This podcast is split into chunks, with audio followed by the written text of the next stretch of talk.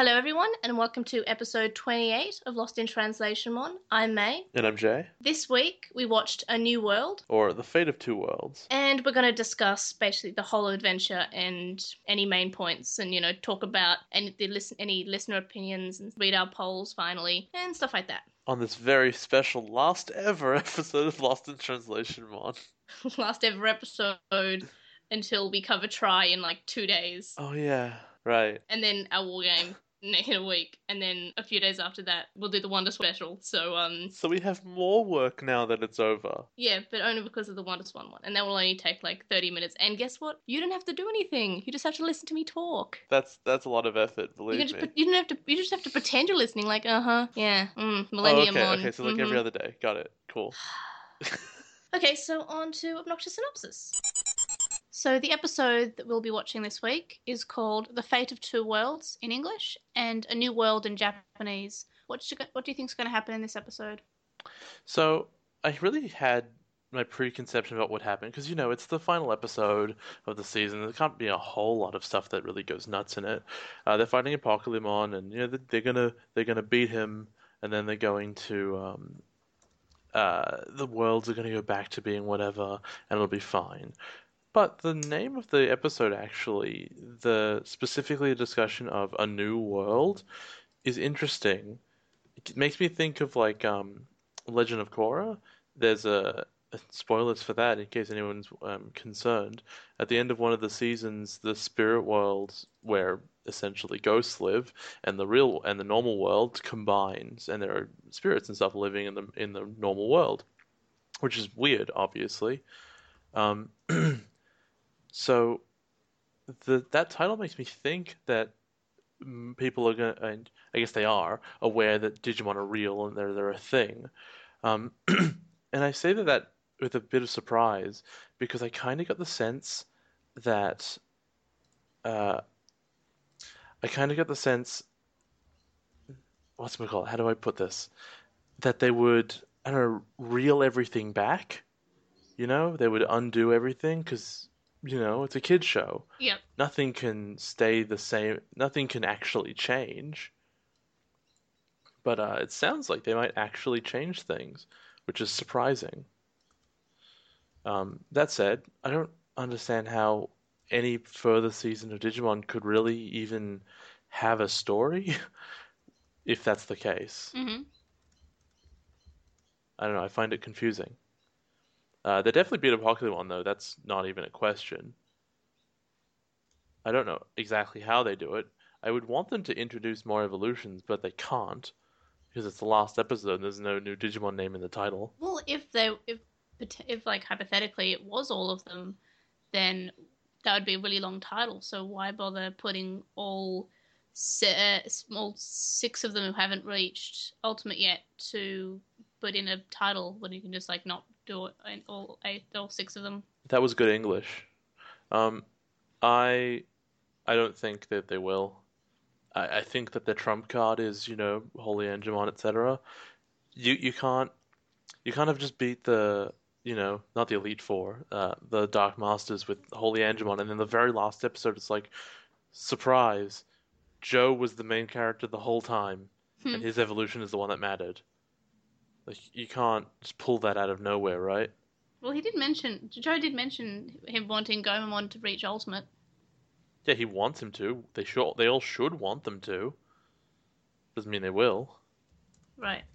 and I doubt that they will. So do you think they'll go home or they'll stay in the digital world? They'll go home. Um, and again, I got a small spoiler through one of the questions that people asked us, but uh, I understand that they each get little epilogue segments. What question was that? Someone asked a question. They said, "Which one's our favorite epilogue segment?" And I go, and I went to myself, "There are epilogue segments." Yeah, people should probably be better at not spoiling things. Like, as I said, if you re- if you really want to have write something that could be a potential spoiler, to email us and having the subject line spoilers. So Yeah. then, so then, because I've watched it all, I don't care. but since Jay is completely new to this one, like 100%, he had maybe you've seen some, but not enough to remember. Um, so yeah, this is basically all new to him. Basically, only discuss things that we've seen, and if you do want to write something that spoilers, it's probably best to put it on to put in Gmail with spoilers in the subject letting, or I guess with the will. Maybe that that, but Jay also has been on with the wall in the past, so yeah, safest is Gmail. Yeah, if you have really anything that has to do with uh, if you send anything in Tumblr, I'm going to see it, and if it has spoilers in it, I'm going to get spoiled as a result. Yeah. So be careful, you know. Ideally, that'd be super nice. Uh, so presuming that there are epilogue segments, how how like far in the future or whatever do you think it will be? What do you mean? Oh, um, I think. Okay, well the question is, how far is O2 in the future?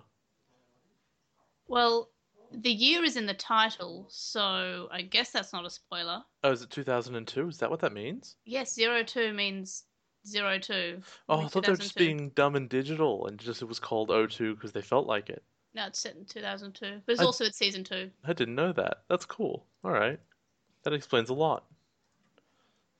Uh, in that case, what year is this? Is this in? I forget. 1999. Okay, so two years probably.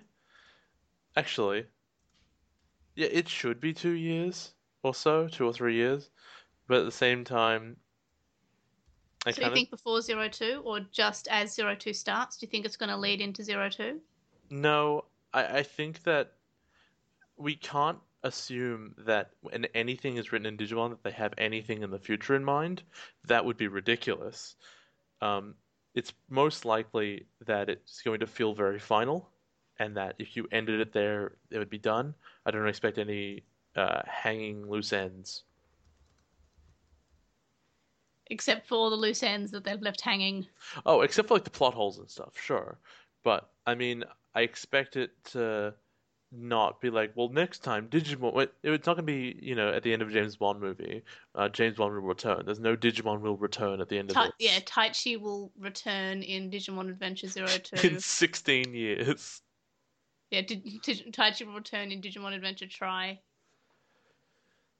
Uh, why is it called Tri? Actually, it's not the third, one. Yes, it Is is. Digimon Adventure, Digimon Adventure Zero Two, Digimon Adventure Tri. Okay, okay, so it is Adventure Zero Two. Yeah. Okay, does that mean that like Tamers and stuff is not canon? I'm not saying it's not canon, I'm just saying that it's, it hasn't got adventure in the title. Does it mean it's not canon? Well, this isn't a spoiler because you already know, but the WonderSwan games features a character who is in zero, both Zero Two and in Tamers. Okay, well, Yep. so they are canon. Yep. All right. Uh, I'm trying to figure out how they beat Apocalymon on in this episode, and the only answer I can figure out is when they came back from being straight up dead, they just are stronger now, and they'll just beat him in a fight, which would be crazy lame, but it's what I expect will happen.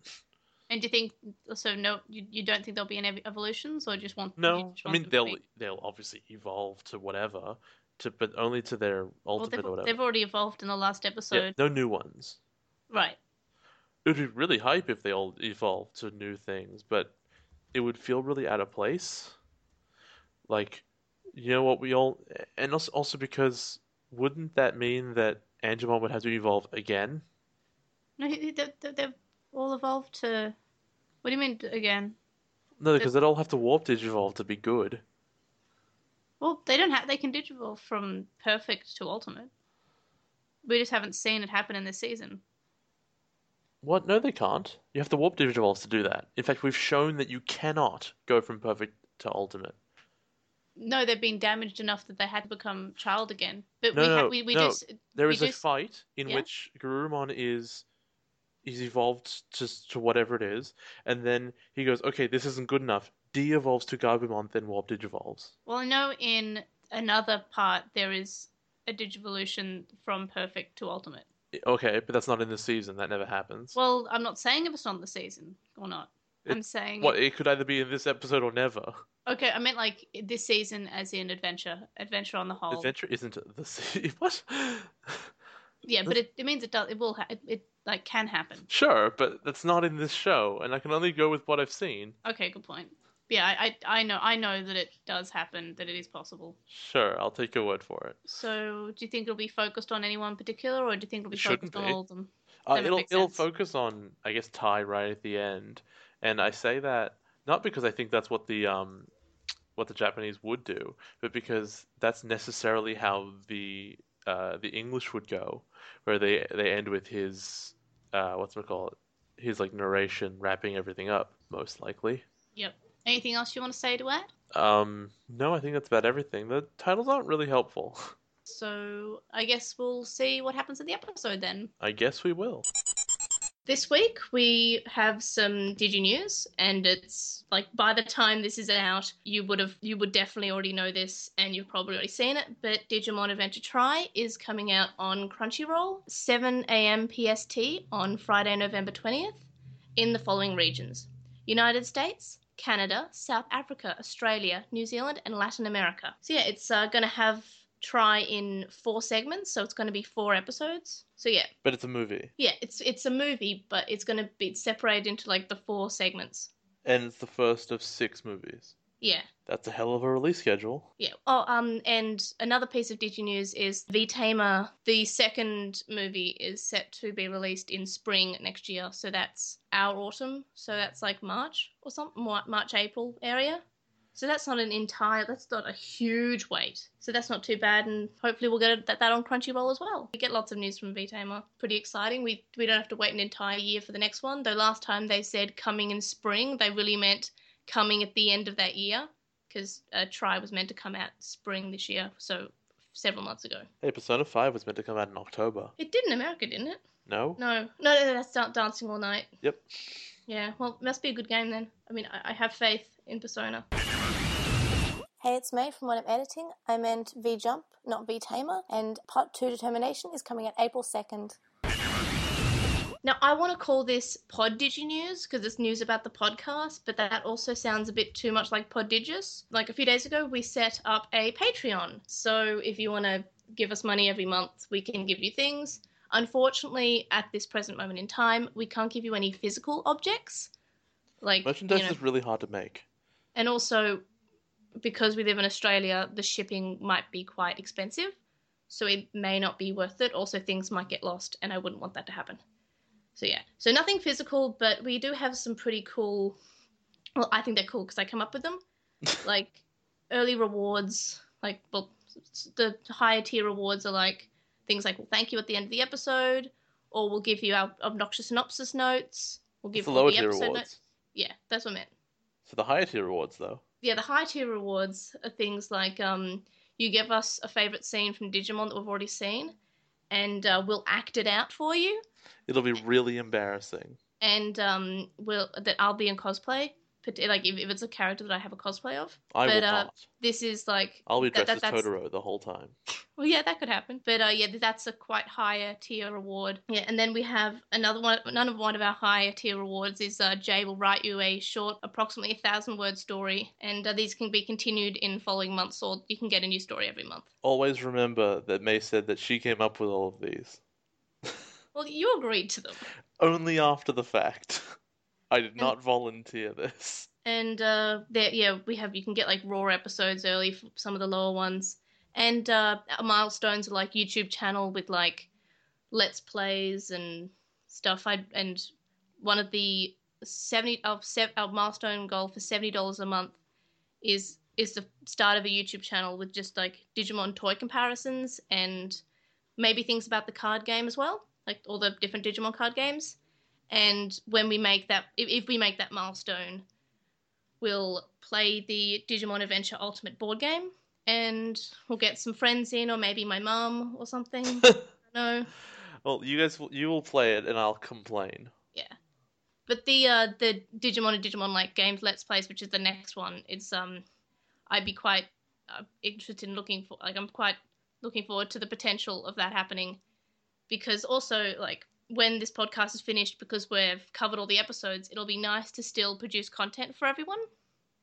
And also, like, to celebrate making that milestone, um, I will scan and upload the bad self insert fan fiction that I wrote in year seven history class. I've read it. It's really bad. Yep. So, well, the, the grammar and, like, spelling's not terrible. Your handwriting sucks, though. Yeah, my handwriting still sucks. and you know other milestones involve like us having a more prote- a, a, more professional website um, with a domain and upgrading our software and hardware. So yeah um, if you want to check that out you can. It'd be really cool. We'd appreciate it. You don't have to. It'd be cool if you did. We'd like to make more content for everyone. We'd like to have a bit of fun with the rewards stuff like that. So yeah i'll link that in the show notes. We have one patreon uh, pa- the patreon keep on saying patron, patron. Patrons. Yeah, we have one patron at the moment, and it's Stephen Patamon. So yay, Stephen Patamon. Thank Very you. Very happy. Yeah, like I went to bed just after I set it up because I set it up like, quite late at night, and I woke up and I got an email saying you have a patron. I was like, wow, that was fast. So yeah, it was a really good start to my day. So yeah, thank you. And if you guys want to help us out, help us build the podcast, that'd be great.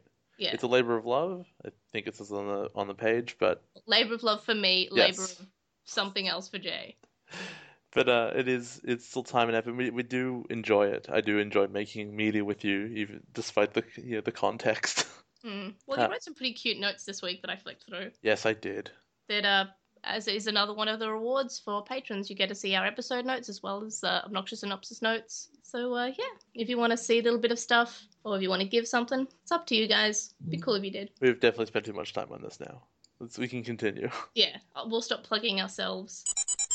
The very first thing we have is an email from Edgar, and uh, they say that I was saying in the last episodes a lot of uh, the puns that were coming up are lost due to the nature of speech. Uh, and they say that language can't just be automatically translated, plugging in corresponding words. When I said the bases are loaded, makes no sense when translated directly in most languages. Um, in fact, we've demonstrated some phrases don't even translate in the same language. So yeah, what I'm it basically doesn't, doesn't translate directly. But even if you tried to explain that to somebody, the because it, its bases loaded and we're gonna get the dominoes to fall. It was it, it was a mixed metaphor of some description. So when you try to explain bases loaded to somebody who doesn't understand English very well or doesn't understand baseball, you go, okay, this is what that means. But in that episode, you had to explain what it means and then say, but the joke is that it's from a different sport where this is also a thing.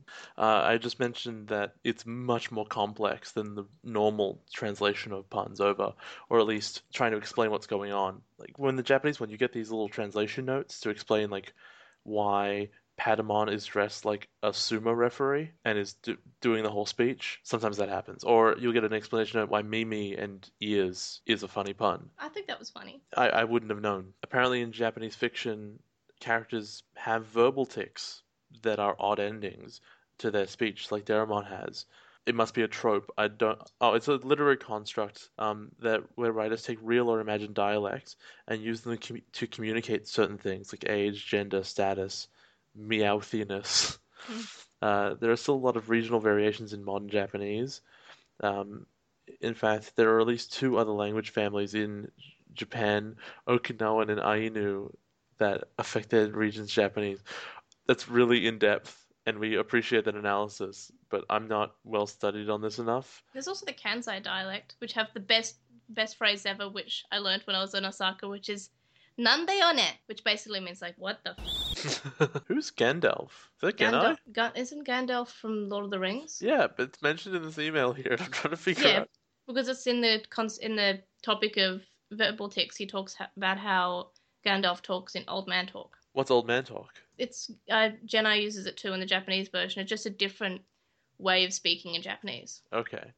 Um, and they say that Jeff Nimoy and Leonard Nimoy are in, indeed related. They're second cousins, uh, the most mysterious of cousins. And uh, their only other Digimon question is uh, they ask, uh, how do you treat the di- um, Digimon the Digimon noun as a mass noun a la Pokemon or accountable like Medabots? It's Digimon's. This is canon. It was. It's in uh, Digimon Xros Wars. Oh, is it? That's cool. They add they add Z to the end of things. Like pick pick one Pikmon, two Pikmons. Um, my the one I always have in my head, I say it's a single Digimon and then it's multiple Digmons. That's always how it comes out. But I think that when you're talking about the actual monsters Digimon, I think it's just Digimon. But I think if you're talking about like a certain Digimon, like one Agumon, two Agumons, that it adds a Z to it. Or at least that's what um, Xros Wars has led me to believe. Maybe, but then again, they don't really spell cross correctly either. That's how you spell cross in uh, in, in anime. No, it's not. You spell cross in an anime just with an X. Oh yeah, that's right. Oh yeah, like Cross Tekken. Yeah, so they misspell it both in Japanese X and English. Rose. Cross Rose. yeah, it's Xros Wars. Ross. Cross Ross Wars. Merry Cross Ross. All right. Um, and then John Summers also sent us an email on the topic. I thought of you were gonna. I legitimately thought you were gonna say John Cena for a second. John Summers. I'm sorry, John Summers. Please continue. Uh, on the subject of Apocalymon, uh, he does like his original Japanese version, uh, while I questioned uh, just what exactly he was trying to accomplish or his motivation, because it's a mystery. Um, uh, John Summers believes that his actions are motivated by jealousy and pettiness. Apocalymon's, Apocalymon's life, oh, that's a really annoying name to say, uh, has been utterly miserable, and um, his thought process was if my life has been nothing but misery, yours will be too. However, uh, John Summers does agree that the English dub version of him is awful, and that it's essentially a parody of Apocalymon, um, and it's something you'd see in a gag dub. That's a that's a good point. That seems like something you'd see in an abridged series. Mm. This character yelling into the sky about how much he wants pizza. Mm. Um, the thing about this interpretation, that it's primarily pettiness, is really weird because Apocalymon says that he's well intentioned. He's not like this weird blind hate ball. He said he wants to be nice, he wants to get along. So the implication I always got, and it was never clear, but it was it sounded to me like he has to kill the kids to be free in some way. Mm. But it's always weird that like obviously cooperation was never in his mind to begin with. But if if killing them was the if he was trying to get free, he really should have talked to them. But there's nothing about what he's doing that would presume he would become free in any way. And if it is all spite, then he would never have had claimed to have been nice in the first place, or that he wanted to be nice to the kids. He would have said, "I need to do this, and I'm killing you now." And then uh, they link to a Tumblr post in which they there's a very in-depth explanation. It takes a little while to read, a bit longer to understand, about how Apocalymon was arguably foreshadowed throughout the series, um, which I think would be really interesting if we hadn't established that there were different writers on different arcs who probably didn't communicate with each other at all. So we know that they weren't foreshadowing the end because they didn't know the end until the last arc happened. Am I right? Um, I know. Like I, I briefly read through the post, and I guess it had some like, interesting points. And maybe they did communicate a bit with each other. Just because it's got they have different writers doesn't mean that they didn't communicate. I don't know. I feel like the guys who wrote the Vandemon arc were probably in a scummy basement somewhere while everyone else was on holiday. And then they finished their arc and they were told to go home while the real writers got back. Hey, the, no, the Vandemon arc was good. It had like one of the best episodes in the season.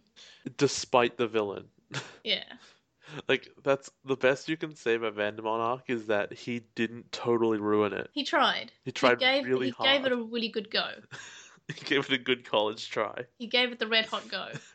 So we got um from Jake sent us a message on Facebook that says uh the way they saw the battle with Apocalymon, uh, he thought that Apocalymon had actually killed them, and the space they went to is where everyone in the digital world uh, who dies ends up before being turned into eggs again. But thanks to the power of their crests, they were able to come back to life. Um, although they've established that the power of the crests, I say in air quotes, is actually like essentially snake oil. It's nothing. It's just a feeling that they have. It's it's just friendship altogether. It's all of their crests. It is, and it's they all have it, but it's not the power of the crest that does it. It's just a personal realization. I'm still not 100% on how they came back. And you've Like- seen the show like 16 times. Yeah, but like now I'm actually thinking about it. Like I didn't quite get why they came back. I got that like you know they didn't need the crest the whole the whole time, but what made them like become real? That's a really good question that the show never tells you.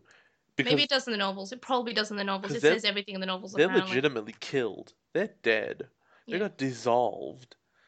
And if he could do that, then they're just dead.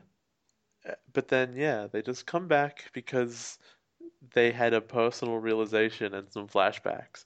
Because those are really powerful in cartoons. Mm. Uh, you ever seen someone losing and then they remember their mother and all of a sudden they win? It's Power magic. of cartoons.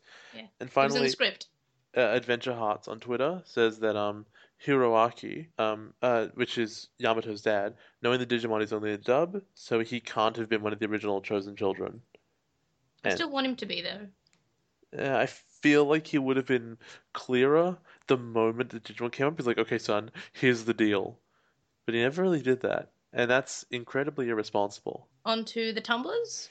Sure, Our first tumblers is from Anonymon. I think they're all from Anonymon this week. they are. Anyway, so first Anonymon says, I think that when the children become data, they don't die because every Digimon that's deleted goes to the village of beginnings to start again. So they must have been an in-between state. And yeah, I, I pretty agree, pretty much agree with that. It seemed more of like a purgatorial limbo kind of thing. I disagree because of the way they died. Anyone else who's ever died has exploded into tiny, like, in basically into a mist. Um, no, no, I have to disagree with that. Devimon and Angemon, when they died, they were dissolved slowly from the feet up. Yes, but Angemon never actually really died. Yes, but Devimon did. Uh, so not- I think his his egg probably fell to the side, like um, like uh, what's his name, like Tailmon, to then hatch into the Devil Ball. That would make the most sense. See, I just thought he would like he will because his egg didn't have a place to go. It went to the village of beginnings. So the fact that they're in this limbo sort of makes sense because there's no village of beginnings at this point because it has been destroyed. Well, shouldn't they have seen Leomon there then, and everyone else? Well, they've gone somewhere else. Maybe maybe this is just where the uh, the Digidestin go.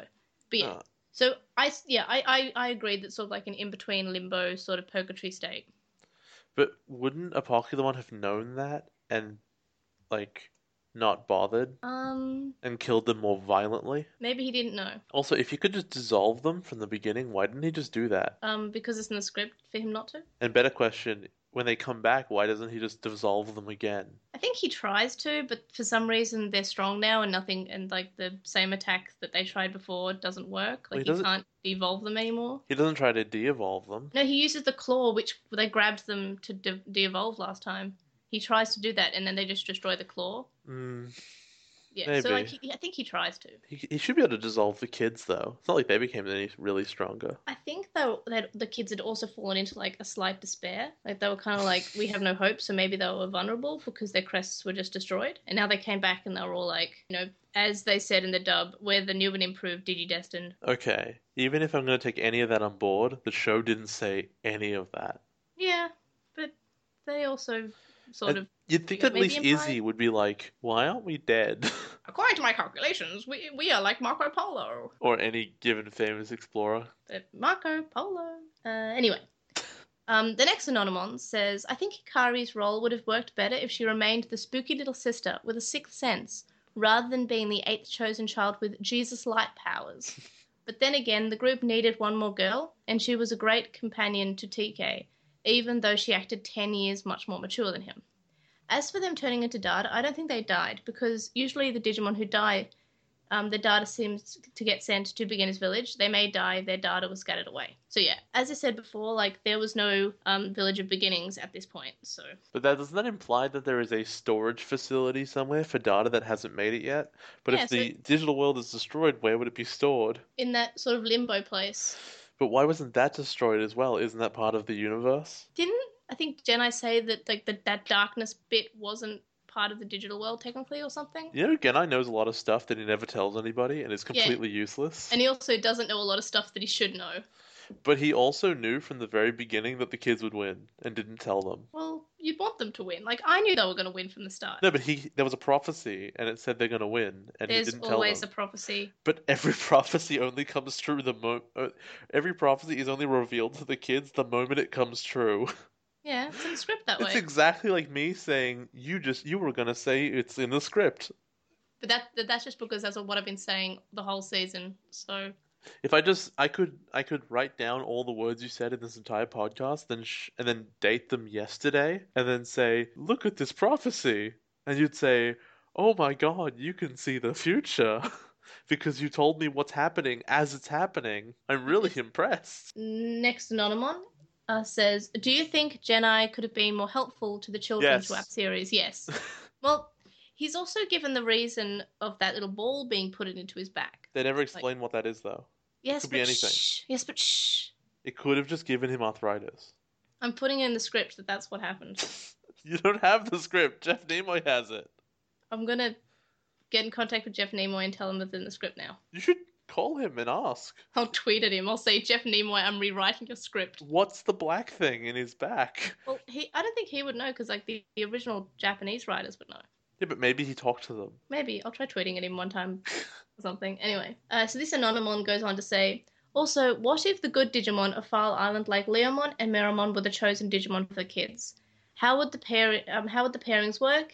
And do you think they would have worked well? For instance, Leomon would have been Taichi's, Elecmon would be TK's, etc. This is really complicated, actually. So I actually thought of like straight away. I thought, what if it was the Digimon that they, the Black Gear Digimon that they fought that were linked up? Obviously, Taichi and Yamato didn't fight Black Gear Digimon. They just fought angry ones. So I think I'm just going to go with Taichi having Leomon, and because I was guess it's sort was of um Frigimon yeah. not black geared? yeah, but that was I'm talking about the original Black like Digivolve to um Right. Yes. champion. Yep. Um. Anyway, so in the sort of yin and yin and yang um, way with Yamato and Taichi, if Taichi has Leomon, Yamato would have Ogremon. That'd be so lame. Like that's a terrible pairing. Uh, Like it would make it makes sense, but God, it would suck. um, I kind of always liked. I mean, I guess TK having Elecmon would be like kind of cute, but like I also kind of want Demi Devimon to be his alternate partner because like, or like evil dark Patamon, which is named Tsukaimon. It's like purple Patamon. I think it's one of the potential evolutions to Devimon, but Pico Devimon, like yeah, why not? Um, Matt should have a Kuwagamon and then never be able to talk to it because it's feral. huh. I'm sure. No, there are smart Kuwagamons. we just haven't met but he would yet. have a he would have a feral one. Oh, okay. I just want him Um, to suffer. Leave me alone. So then the other, then we go on to the bits of the season where the Digimon first got to adult form, and they fall Black Gear Digimon. So we have Biyomon was with Meramon, so I guess Sora could have Meramon. They're both fi- on fire. Why not? Um, Izzy would have Andromon. That makes sense. Robots with a nerd. That makes sense. Mimi has Monzaemon. That's that's a good pairing. Hmm. Because also Mimi and Tri has Monzaemon attached, like a little Monzaemon phone charm. That's really cute. It was always meant to be. Um, and then there's Joe. It's kind of like that doesn't really fit with Unimon. I don't know. I just couldn't really see him riding a, a Unimon. So I guess maybe maybe Joe can have a Lekmon because Lekmon's pretty caring. It's no, it's a bit weird. Who do you think would um what what other partners do you think they they could be? I'll vote for the Devil Ball. That works out. Yeah. Well, I have the um that figure of TK, and instead of Patamon being on his head, I have Devimon, and I'm a, many a pick of Devimon, and he's smiling. So Yeah, I don't have a lot of opinions about this because I would have had to been told in advance. Mostly, I'm running on. well, you had it in advance. You have. Tumblr. Yeah, but I don't always read them. Oh, okay. Assume that I do read them have if you send them. Only only when they have spoilers. Yeah, always assume that I will read them Yeah. when you send them. Assume because of spoilers, but I might not. Yeah. So I'm I'm pretty boring. I just put them up with the Digimon they've faced before.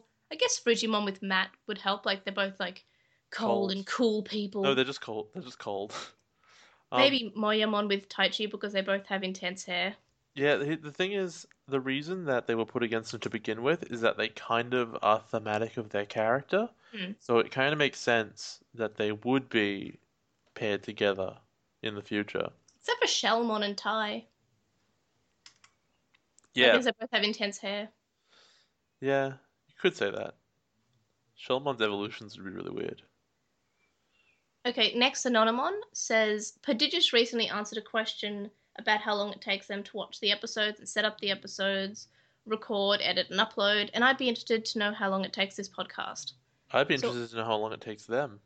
Yeah, so like um Jeff listens to it like three times and does different things each time. Like he had they they have a very intensive like show notes. Like it's much more in depth than ours is just because I just sort of list the things that we discuss and link to them.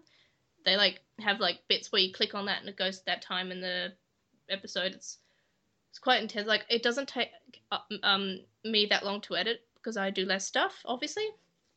Um, I'd like to maybe one day go through that much effort and do that much, but uh, yeah. So that I, I listened to that episode uh, this morning as well, and I found it really interesting to hear how other podcasts do their stuff because you know it's it's it can be different processes for different people.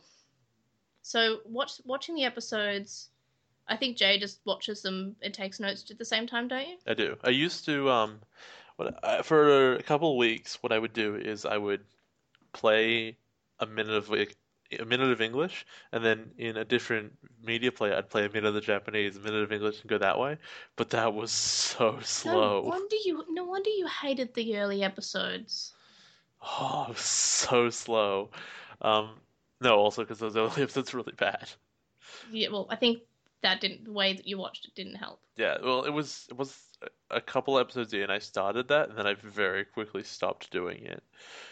But it was um, something that I definitely still did for some reason. Anyway, uh, yeah, but I basically just straight up watch them, and I make notes during. Sometimes I pause, so assume an additional like twenty minutes or something. So it takes just under two hours to watch the shows. Mm. See, I um, I watch them in Japanese, and like I take notes during that. Like maybe I'll, if I really get into depth of say of like typing what's going on, I'll pause the episode and just like finish typing, and then I'll resume it. Um, and then for the English one, I'll note any differences. I might have the Japanese one like up somewhere else, like on my laptop, and then I'll pause and I'll rewatch in Japanese just to make sure, like, was that a huge difference? Like, what did what did they say in this version? Um, if there's a funny line, I'll also pause and I'll get the episode up on my computer and I'll get the clip or I'll get like a screenshot and then I'll post it somewhere or you know, if I make the clip I'll save it in a name that I know and I'll make a note that was like, this is a funny line, I liked that. Um but yeah, so it probably takes me to watch the episodes, probably takes me about three to four hours, I guess, maybe. Depends on how many like stopping and starting I do, how intense my notes are, stuff like that and then we record usually for maybe two to three hours. Would you say that's that's probably accurate? Yeah, like sometimes like Jay will have to go away, like because someone will be talking to him and there'll just be silence. Um, but of course, since we have someone who's going to be listening to this raw, I spoke during it and I sang and I read my Twitter feed and my Facebook feed. And Oh, I it was did- trending. I didn't listen to the raw. Jesus, that sounds Yeah. awesome. I'm gonna start doing that now if Jay has to go away. So um, it was very boring. I'm ve- I'm a very boring person. Um, it's also just me typing until I realized that I should probably entertain the person who's listening to the raw. yeah, if you too want to listen to me attempt to make conversation with myself, um, you can also become a page patron supporter. You finally did it. You Page, finally did it. page, page, page, page, page. It should be called like patron, but it should be like with a Y, so it's patron. What? No, it really shouldn't. Um, well, I thought that was anyway. So for like ten dollars or more a month, you can get the raws. Um, I'm gonna stop plugging it now though. Yeah, just just so you know. Um, yeah. So and then editing the podcast, basically like we record on a Friday, like a Friday night after work, and then I will edit Saturday from the time I wake up. Like I'll um, exercise and I'll go for like a walk and I'll have breakfast. So like the time from the time to I wake up wake up until like I guess mid afternoon, sometime early evening. Depends how much editing there is and how big the episode is. So it basically takes up my Saturday. And that's fine. I, I like it. And I upload it straight away. Uploading takes depends how good the internet is and it depends how big the episode is. Less than an hour, I'd say. May- Maybe more if you include like converting to MP3. So, what you guys can all take away from this is that May puts in way more effort than I do. Well, that's fine. Like I edit. And like sometimes I'll send through like the um episode logo or the description and I'll say what what do you think of this and Jay will pr- proofread it because I I tend to write things very stream of consciousness and it makes no sense. But it makes sense to me, but not to anyone else. And uh, yeah.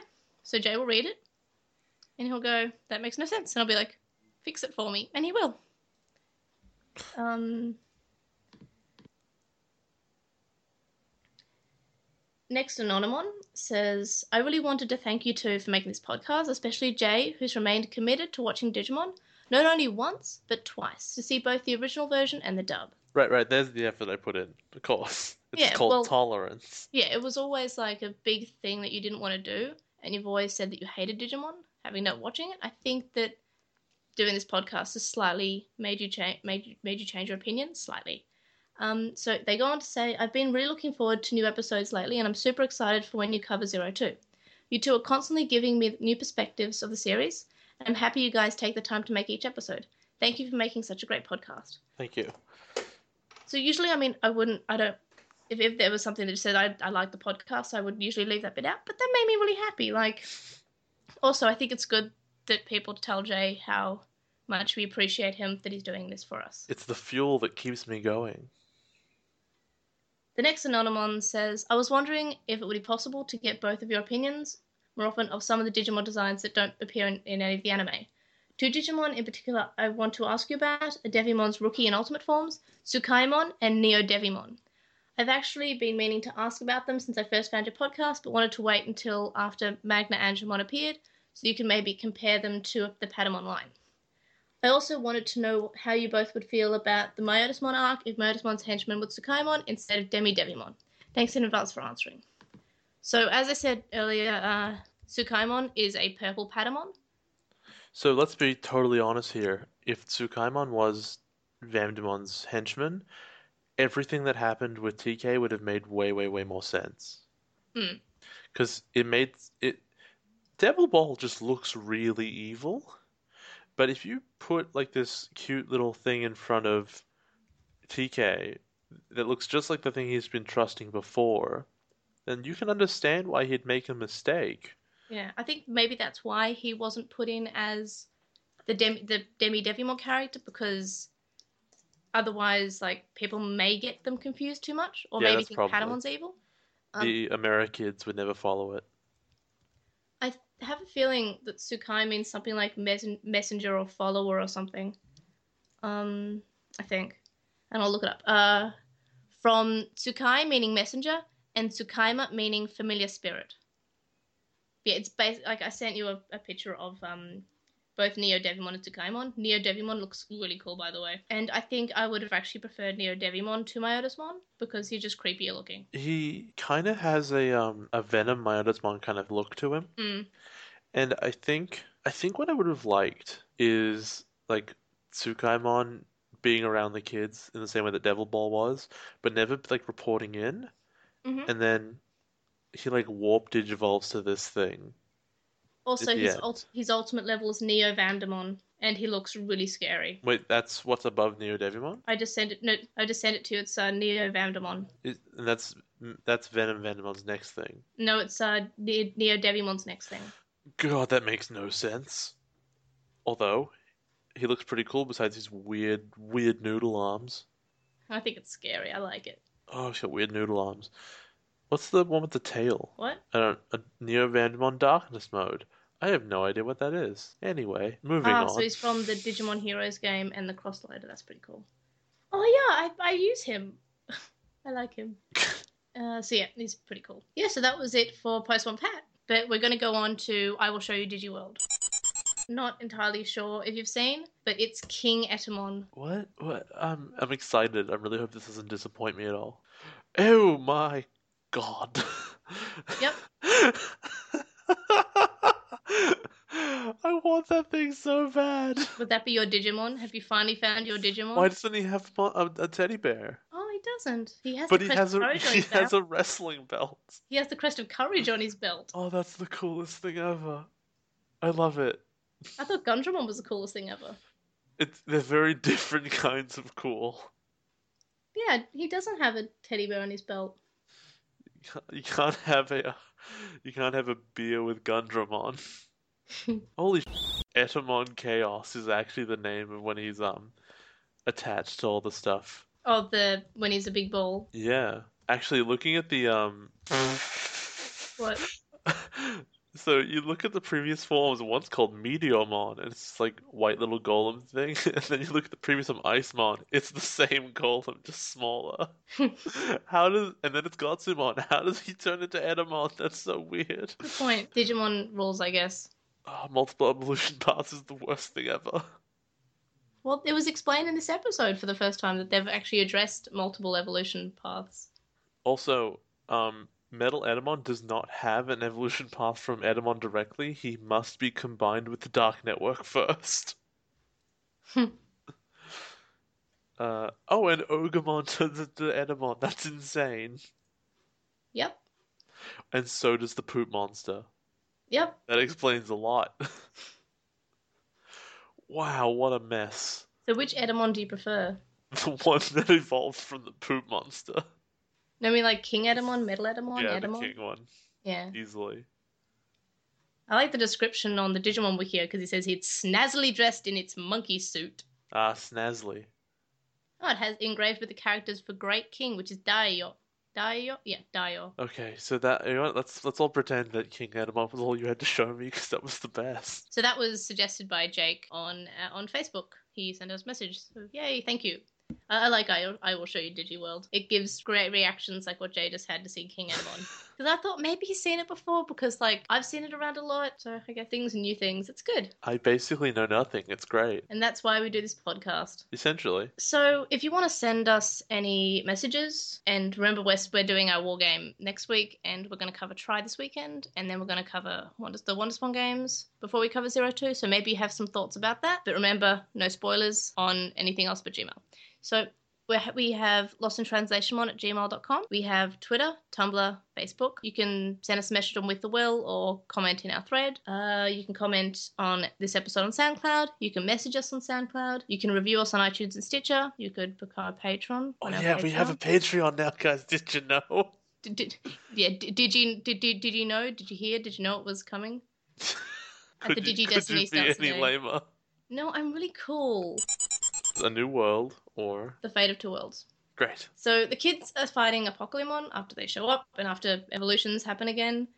For some reason, I guess because they wanted to recap. Anyway, so they So- seem to be doing better this time. Yeah, instead of the title card, you got two minutes of evolutions because that's You what you get wanted. you do get you did get the credit the title card, and it actually I really like what not they did with not the, at the time, and I wrote these chronologically as I'm watching them. So yeah, the title card's usually at the beginning, and instead of two minutes of evolution, and the title card actually showed up halfway through the episode. yeah. It showed up. I like I like when it showed up. It showed up after Apocalymon died, and that just it felt really good to me. It felt like that you know Apocalymon died, and they said a new world, and they're really happy. So I was like, oh no, I, no, I like that. and the kids come out of purgatory where they were just dead to spit motivational phrases at the bad guy. So in the so Matt says, well, Yamato says, "Don't underestimate us chosen children," but in the dub he's saying, "We can do anything with the power of friendship," because because his crest is the crest of friendship. Just so you know.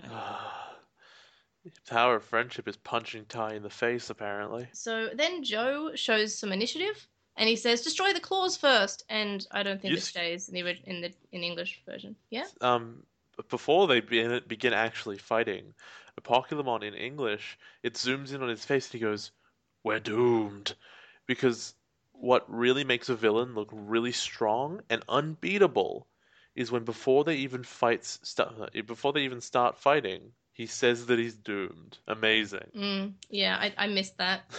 And then the kids go into battle, and you can see Metal Garurumon running, and he, he's he's casting a shadow, and he's making running noises, but they're in space. Mm. He's like casting a shadow on the no ground. I think they reused the animation. They probably did. And then Lilymon throws Mimi at Apocalymon. Also, probably because they wanted to reuse the animation of her doing flower cannon. That's true. They do that all the time. But she just flings her at her.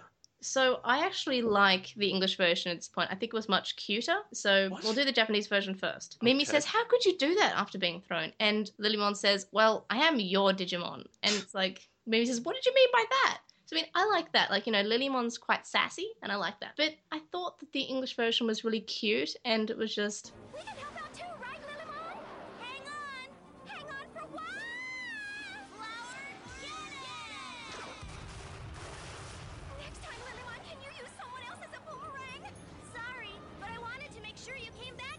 And I was like, no, that that that's cute. It, it was cute, except that you can't throw a person like a boomerang. She would have just thrown her and she would never have come back. Well, maybe they wanted to reference. They, they keep on referencing Australian things. Like they referenced the uh, the the thylacine last episode. Now they're referencing the boomerang. Look, the Digimon, the digital world is basically just Australia. Yeah, basically. Look, have you ever seen a Kawagamon here? I have. Yeah. I saw one just yesterday.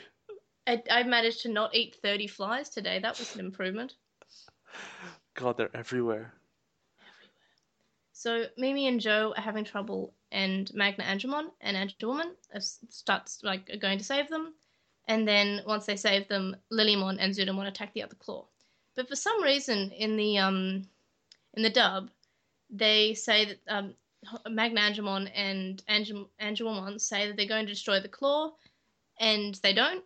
Zudomon and Lilymon destroy the, the claw. So there's lots of lying in this episode that the dub does. Uh, it does that a lot. Um, I, I haven't written here, like, why don't the claws fire laser beams anymore? Like, they're mostly just the claws are going at them to grab them, and they're getting destroyed. Because the grabbing de-evolves them, so he wants And- to try to de-evolve them first. And then right before, right right after I wrote that, a laser beam comes out of one of them, and like it fires, and then it cuts to the kids doing stuff, and it never shows you if that laser beam did anything. I thought they just dodged it. No, it never even shows you them dodging it. It just skips right past it. It's like here's a laser beam. Everyone ignores it. Total. oh yeah, it was sandbag. uh, it was Mugendramon's, wasn't it? Yes, it was So- totally sandbagged. Matt says, You know you're beaten. Face it like a mom.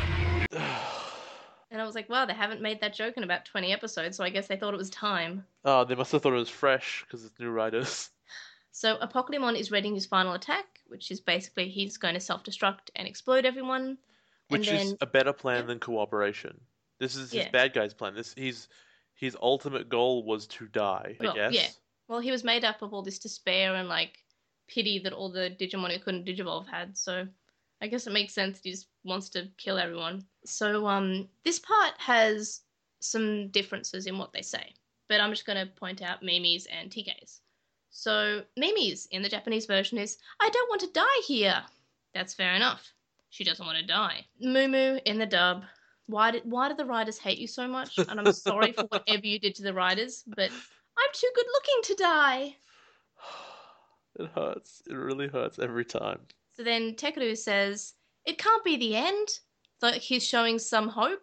His because that's his crest. Um and I guess Mimi's is also linked to her crest as well. yeah, her Japanese one. crest of vanity. And but in in the dub, TK says, I want my mummy. Yeah, they all sounded really weak in English. Yeah, instead of like they were being brave and facing what was happening and they were putting their hope together. They were emotional because they don't want to die, but they were much braver and much more hopeful. So then they all that it zooms in all their faces and then puts them all together and they says we have to win because tomorrow is waiting for us. And I thought that was cute. In the dub, they just say we have to win because we're the Digi Destined. I'm like, why couldn't they just keep this in the original? I thought that was fine. It made sense. So then the Digimon in the dub, the Digimon theme plays in the distance, like you know, and then um, an actually good song plays and is very emotional. It's that song that played whenever you know something good was happening, like they'd found a crest or something. Also, the Digivices do the thing again, and then um, the title card shows up because Apocalymon's dead. It was, it was nice, uh, even though it, like, uh, not even though it was great. The dub kind of ruined that parts of it, I guess. I don't know. I just found like the dub Well, ruined some lines. The new the new name in the English makes no sense with the time it shows up. Yeah. Like, here's the fate of two worlds, but you already killed the bad guy. Oh, right. No, in the English version, the um the, the title shows up while they're still fighting Apocalymon. Did it? Oh, Yeah, it man. shows up normal time. Okay, I was it was very late. Yeah, so it shows up just as they're fighting Apocalymon. So that's the normal time. It's like the fate of two worlds, and it's like it makes sense where they put it. Oh yeah, so after the um the Digivices form the Nega Cube, Yeah, w- why do the kids still have them? because they came back to them. Did they? Yeah, they weren't destroyed. It The looked like crests they, were destroyed, but the Digivices weren't. I thought the the Digivices like all fused together into the black hole and they were gone. No, the Digivices came back. Okay. They just used their magic powers, and then they came back. And then Ogremon and Andromon like wander into the space. Yep, I don't know how they showed up, but they did. Uh, and then it showed you um, the Digimon in the cities, in the in the real world, Yeah. disappearing. And, Seadramon doesn't have water. Yeah, exactly. I've got that written down as well. Seadramon's in the middle of a city, probably really confused and thirsty. See, I don't know why they didn't just use Edgemon because they'd already used Edgemon, and it's a much better Digimon anyway. And it cuts to the kids' parents, and I've just got it written here that Mimi's mom is really sad that her Digi partner Apocalymon was killed. Can I please? I want to see that. Because, like, she's sad, but she doesn't say why. And they just won. Why would she be crying? It's like, well, Apocalymon was her her um her partner. I think she's just emotional. Like, Yeah, probably, but it would be her- way funnier this way. Her crying is much more heartbreak. It seems upset in the English version rather than just sort of, oh God, we're alive Hmm. in the Japanese version. Like she seems more like sobbing because she's happy in the original. But in the dub, she's just like screaming. And I'm just like, why? Then Gennai shows up to be really useless. No, he says the human world is saved as well. Like the kids need to know that. No, but he's still useless. Yeah, well, in the like- dub, he says he forgot he forgot to set his alarm clock. But he's also like, also, kids, there was a prophecy that was, says when the darkness is defeated, the island will be reborn. And I imagine every kid should have looked at him and said, Wait, the prophecy says the darkness will be defeated? And he'd be like, Yes, of course. Don't you know all the prophecies? They go, What? No, we're kids from the other world. He goes, Huh, I really should have told you what those were. Yeah, it would be nice, Gennai, if you just came in in the like the tenth episode or whatever yep, that you came in at and said, you know, oh yeah, there are about five prophecies. I'm gonna tell you one in about ten episodes, then another one in about fifteen episodes, and then another one about twenty, another one about you know thirty. Hmm, have fun, kids. Just figure it out yourself. IDK, lol. I, if I was the kids, I would have gotten so sick of him showing up and saying, like, yes, the thing you just did with no prompting, totally a prophecy.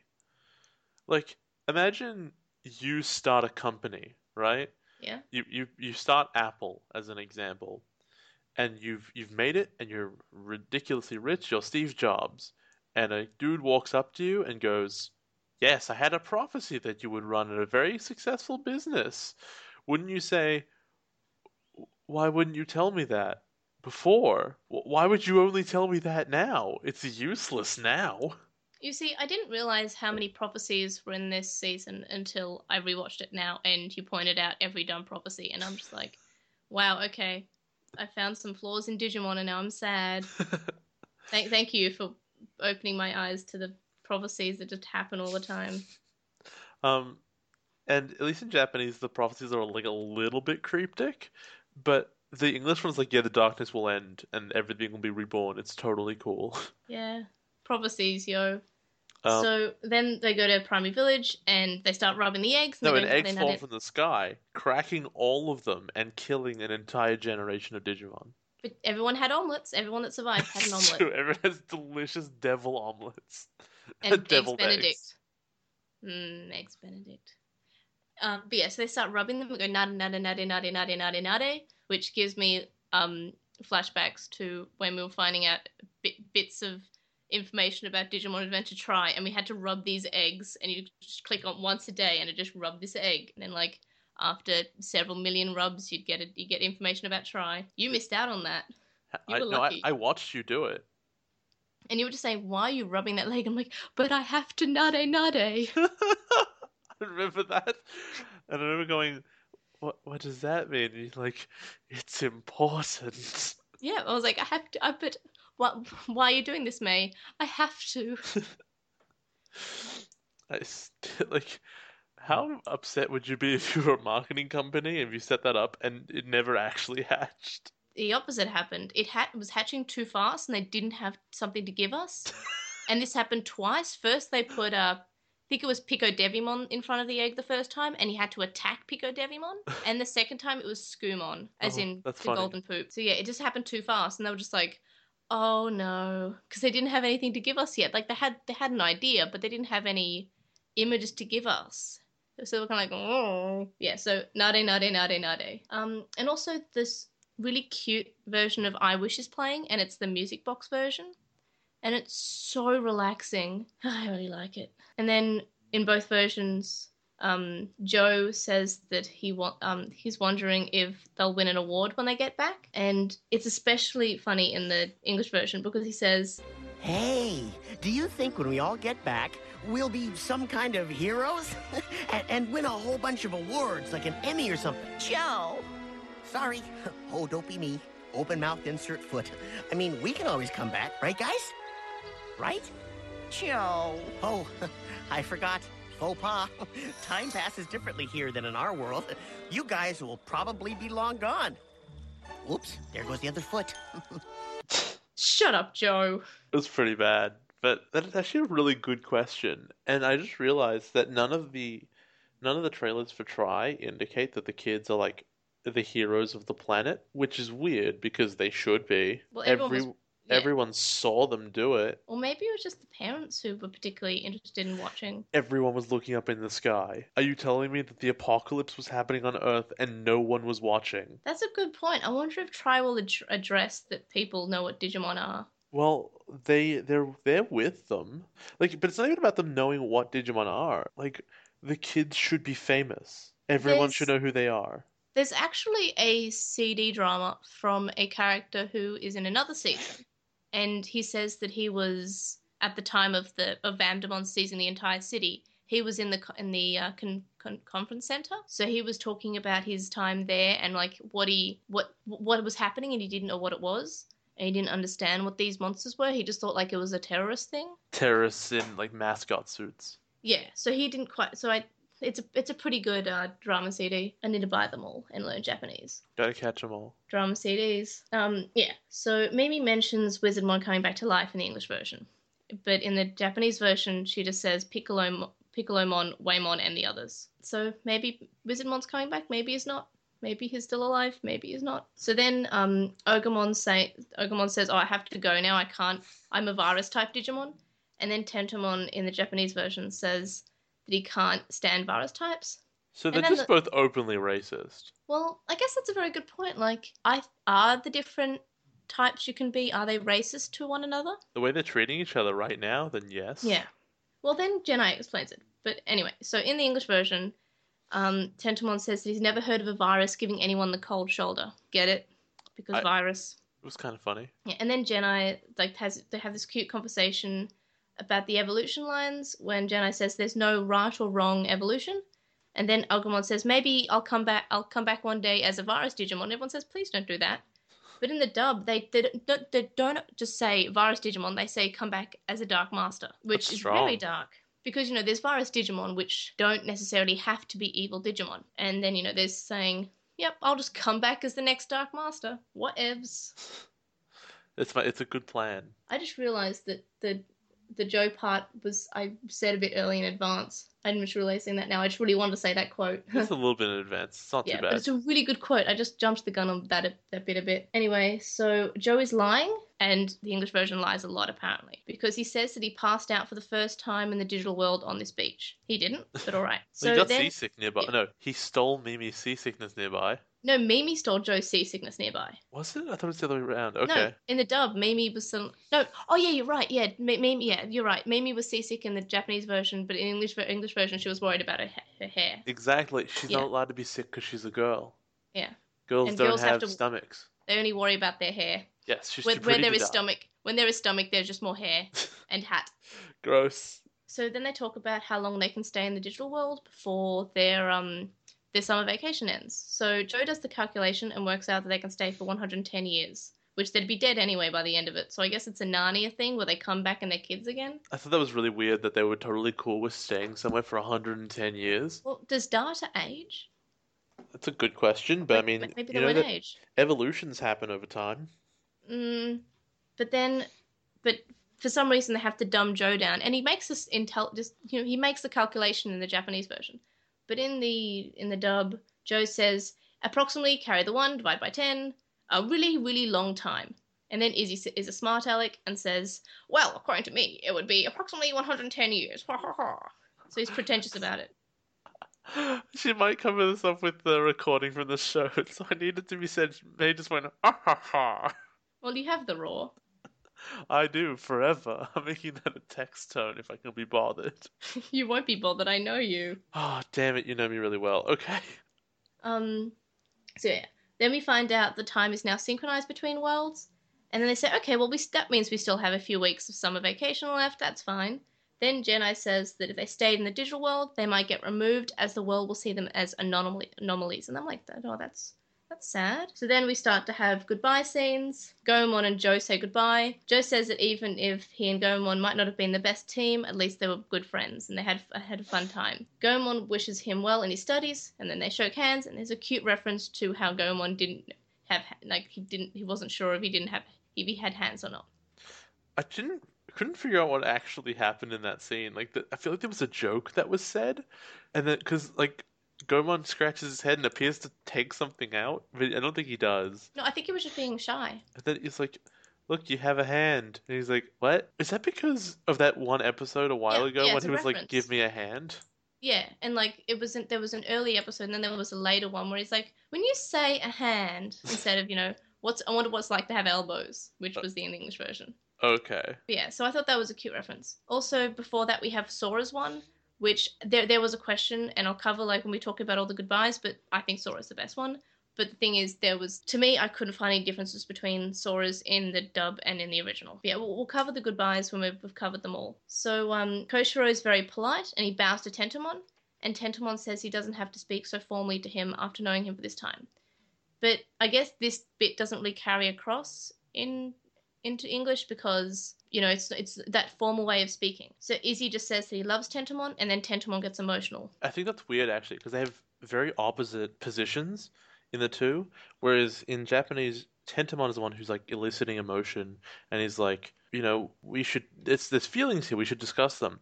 Whereas in the other one, in English, he's all like, no, we. Sh- I'm also an asshole. No, I'm also a smart aleck. Oh no, what? A- we fall to the floor now Hmm. because all of a sudden Izzy has emotions that he's just very willing to bring to the front, Yeah. despite that not being how it ever ever was. So did you prefer the emotions or him just being polite because that's true to his character? I prefer the original Japanese where mm, Yeah, me he's, too. he's very formal and he has to be told, you know, it's okay. Yeah, and that was like that's the bit when he was when he when the episode when he was at at his house. Like he is very formal. He is very polite. So when like when he says to his parents that he loves them, and like this is to his parents, they're surprised. Mm. Um, and when he's doing Kansai stand-up comedy, that Hmm. also would have been surprising. That was really cute.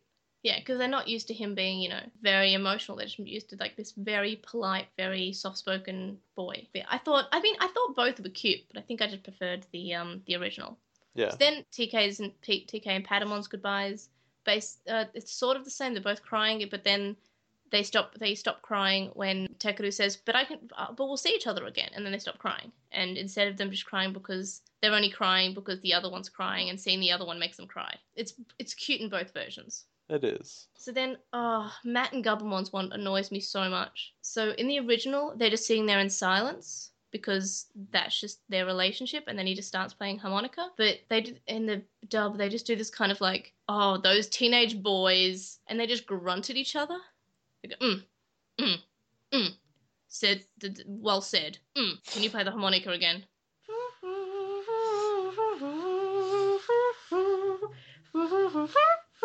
I kind of like the I kind of like the the request to play the harmonica again. Yeah. But you're right. Just sitting there in silence is totally fine as well. Yeah, but I didn't like the grunting. I just thought, like, why? Like, it took me a while to realize, like, are they grunting at each other? Because the English refuses to have moments of actual silence, Yeah. but their mouths aren't moving, so you can't make them actually talk.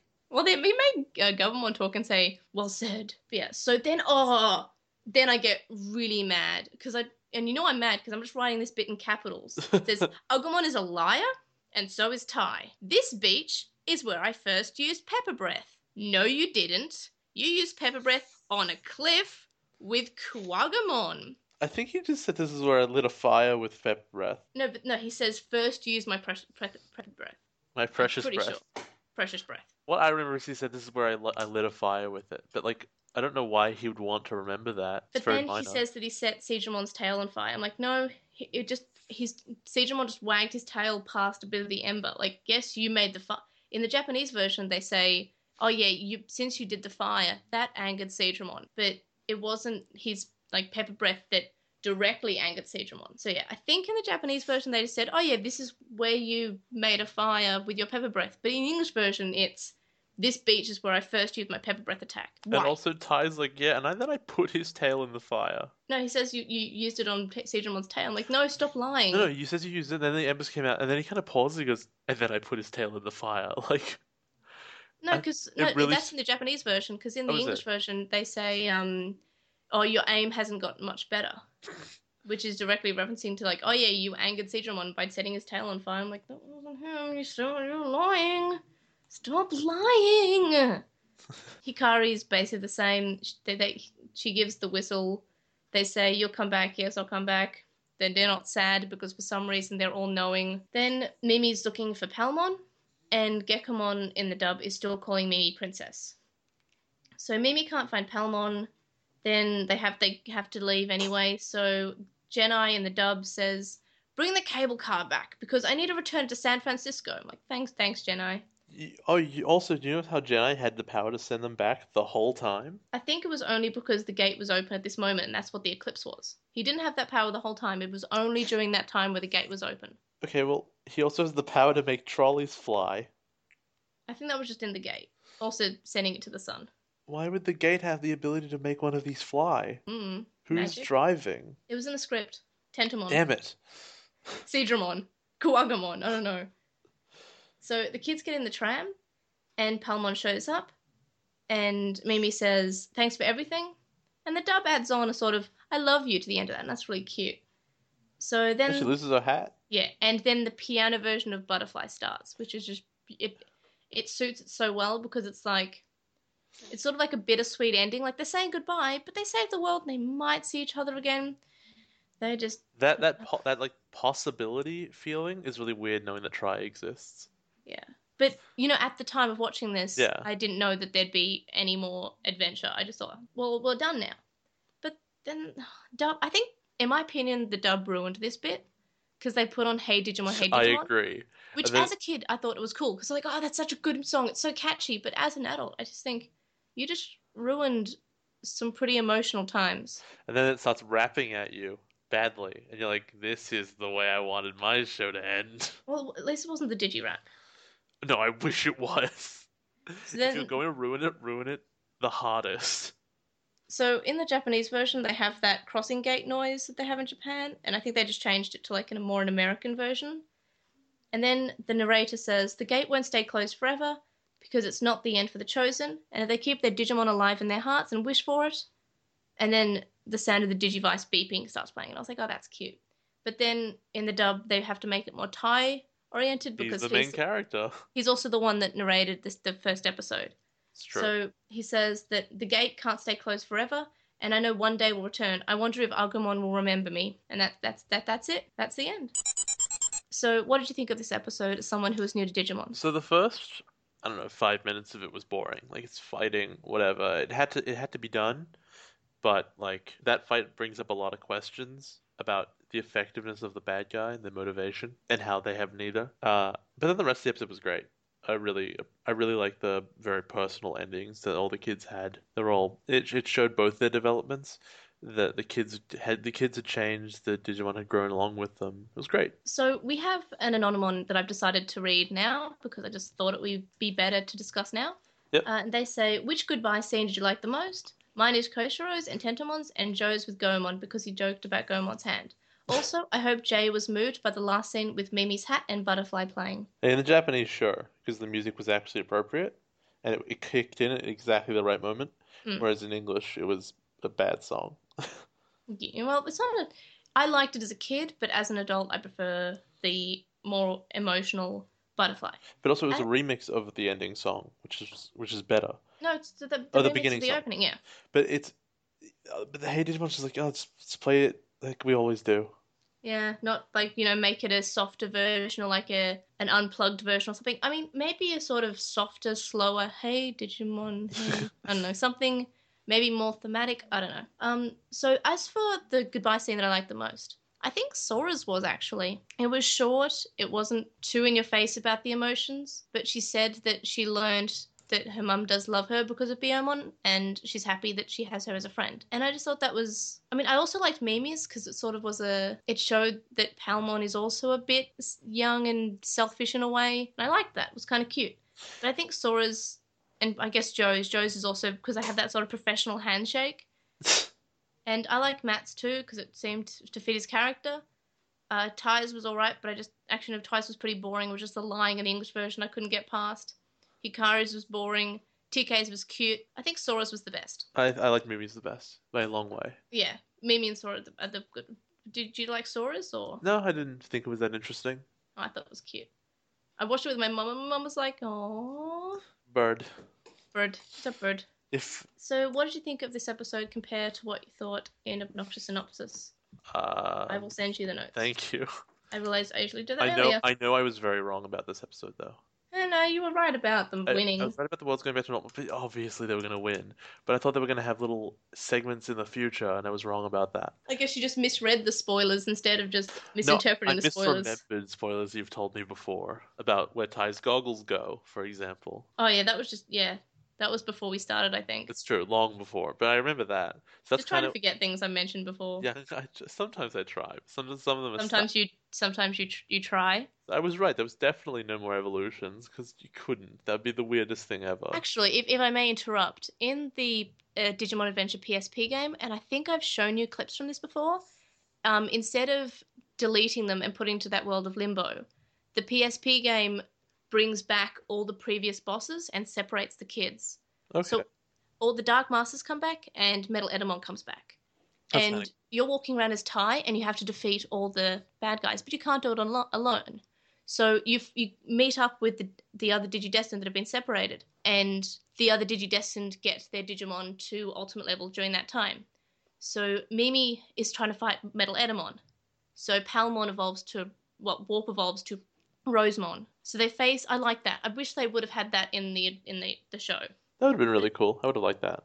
It doesn't give much reasoning to it, I believe, except for we're in some kind of like law defying place that just sort of is there. Yeah, so they all evolve to their ultimate levels. If um if they were all if they had killed all the Dark Masters and they did, and that was the like limbo that they couldn't go to because Baby Village wasn't there, that would have been evidence that you know you couldn't go anywhere when you died, so you could keep fighting even when you were dead. Mm. That would have been actually really interesting. Like I do want to. I'm trying to get sort of want to get my hands on the um, Digimon Adventure PSP game, like for when I know more Japanese, because I I really would like to play it. I feel like I'm missing out on quite a bit. But yeah, it's like that's something that was there. So do you think you would have preferred the um that to what we had? Yes, absolutely. I think that Apocalymon was really lame, and I think that any any callback to actually good villains would have been strong. Yeah. Also, Rosemon looks amazing. I'm sure she probably does. She's just Lilymon with whips. nice, I think I've shown you that one before. It said, "Look how cool this looks." perhaps. And I think, um, for memory, Gatomon warp evolves. Gatomon should not be able to personally warp evolve. She sh- does. She should have to de-evolve first, like No, everyone else. Um, it's possible. And her one is uh, Venom Vandemon, which makes sense. What? No, no, the one that she has to fight. I mean. Oh, oh, okay. Thought she turned into him. And uh, TK has to fight Puppetmon. It's okay. You don't need to go one for one with one for one here. Yeah.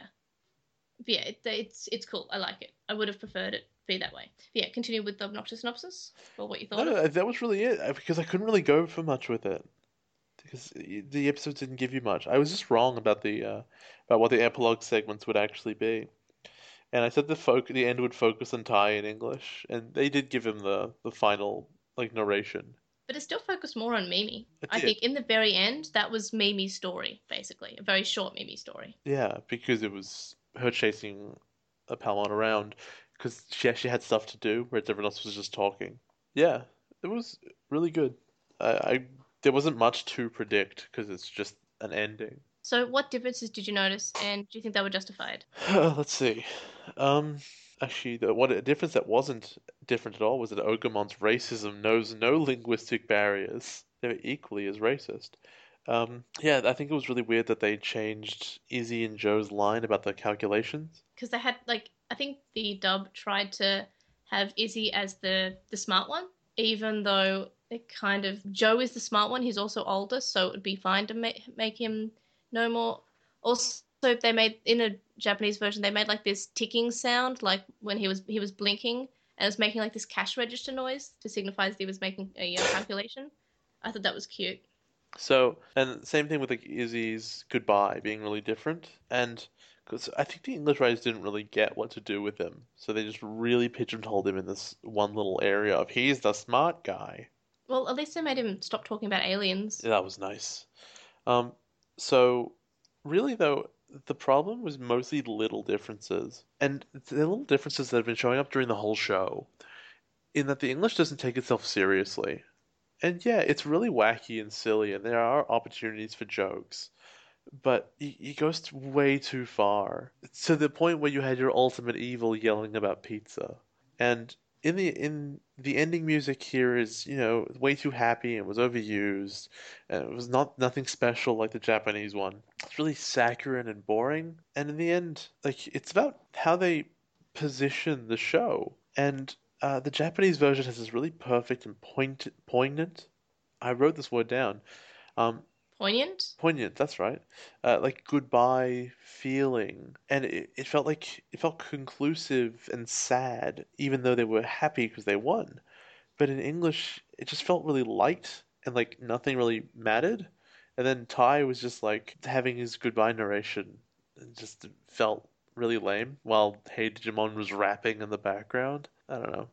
I I I've written down here at the end of the Japanese one. Uh, I'll you know I'm probably gonna miss these kids, and then in English I'm I'll miss these kids less.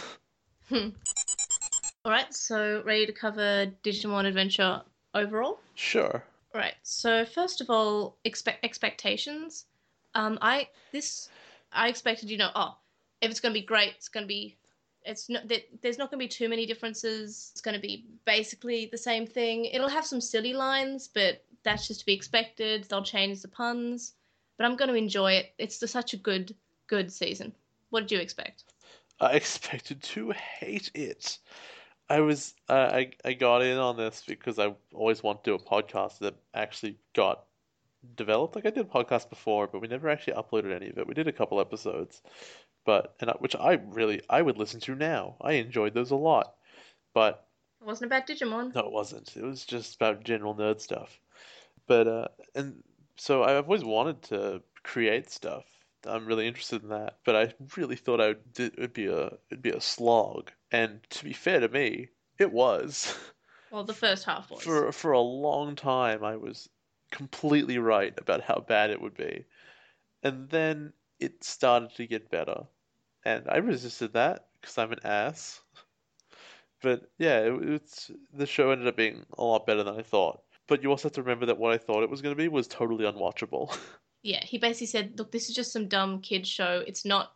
The, there's going to be no plot. It's going to be just nothing." to be fair, it's a pretty dumb kid show.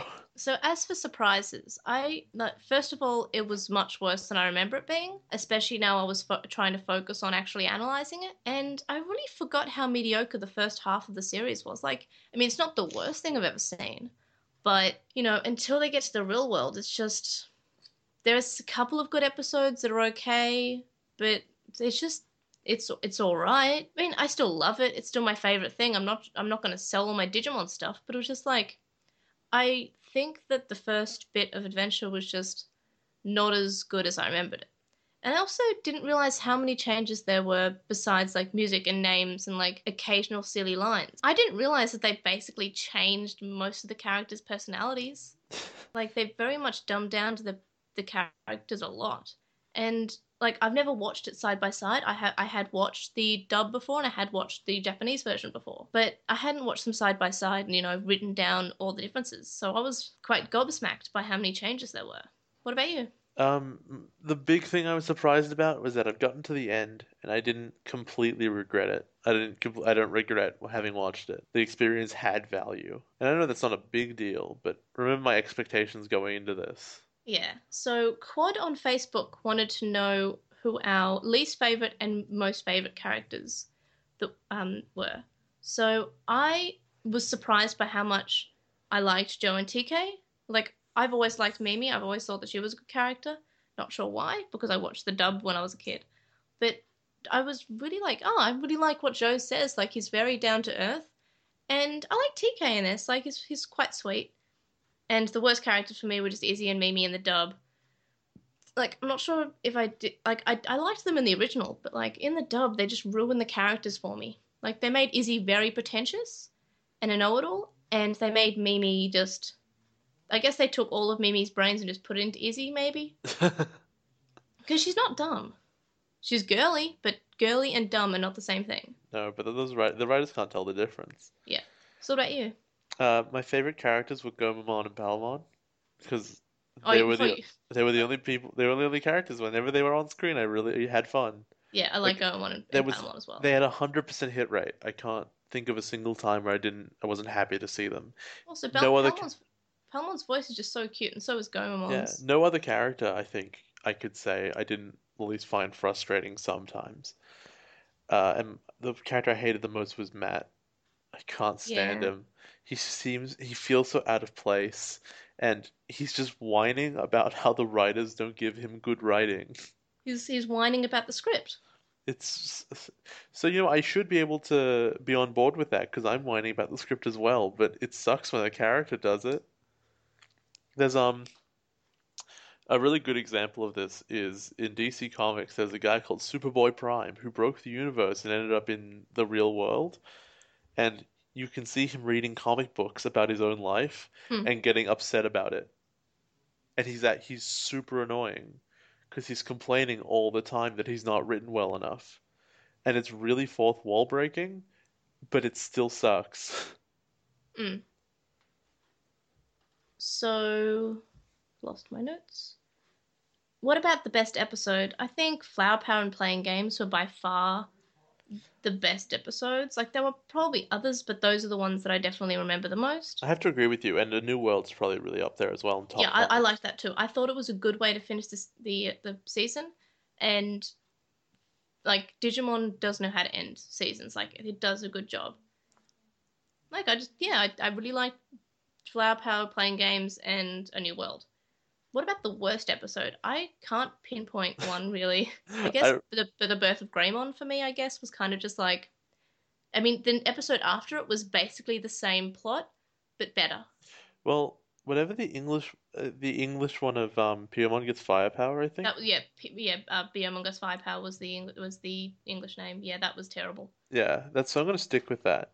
But like on the like, if you put it next to the Japanese one, it's not the worst episode because the Japanese one was good. Yeah, the, the English one, the, the, the Japanese one was the best episode of the first bunch, but in English it was the worst one Yeah.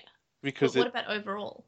Oh well, I think it was that bad, right? Because it's it's even worse for ruining how good it could have been. Mm. Because they didn't want Sora to be a main character, I guess. It's lame. Because I couldn't figure out if she had a hat or a beanie on, so it's like, ah, neither. She's not a character. Actually, I believe we had a question We that did. said that I don't know where that went. Their Thought I put it conclusion was that hat. it was anonymous, I think, and their conclusion was that she has two hats. Yeah. She wears it- she wears a helmet to the digital world, then in the real world she wears a beanie around. Yeah, I don't know where I put that, but I'm sure I put it somewhere. It's all right. Um, Anyway, so another bit we have to discuss is also suggested by Anon They say, just wanted to chip in on something I, I heard about the, the Ad- Digimon Adventure. That each of the arcs, as in Devimon, Etemon, Vandemon, the Dark Masters, each had different writing teams and they didn't communicate that well together. So I'd be interested in maybe getting your opinions on each arc on its own, at least when you guys finish Adventure. oh, So I this got is where I got that from. Yeah, I got this a few like a few weeks ago, and I decided that like it would be better to talk about once we've seen every single episode. So, what do you think about the Devimon arc? The Devimon arc was really lame. I mean, you had to introduce characters, sure, but they introduced characters like, you know, one episode at a time and slower sometimes, and just it was so plotting and it was so nothing. And we went over it for hours about how Devimon was garbage and was constantly given opportunities and and the ability to win, and never did. Not as badly as some others, we would find out later, but Mhm. still, it felt like he was wasting everyone's time. So, I didn't like it, and I don't think, I don't think the build up to Angemon was that interesting. Like, when he shows up, it should be this, oh my god, holy crap moment, and it wasn't. It was like, oh, there it is. Yep. Yeah, So I thought like it was an okay intro, but I think it could have been done in about half as many episodes. I agree. And I like I I would be fine with like two evolutions per episode. I guess for a kids show you have to introduce characters quite slowly because I otherwise they won't remember them. what I would have done in this in this situation is I would have had um the kids lose to Devimon and have to flee across the server, Yeah.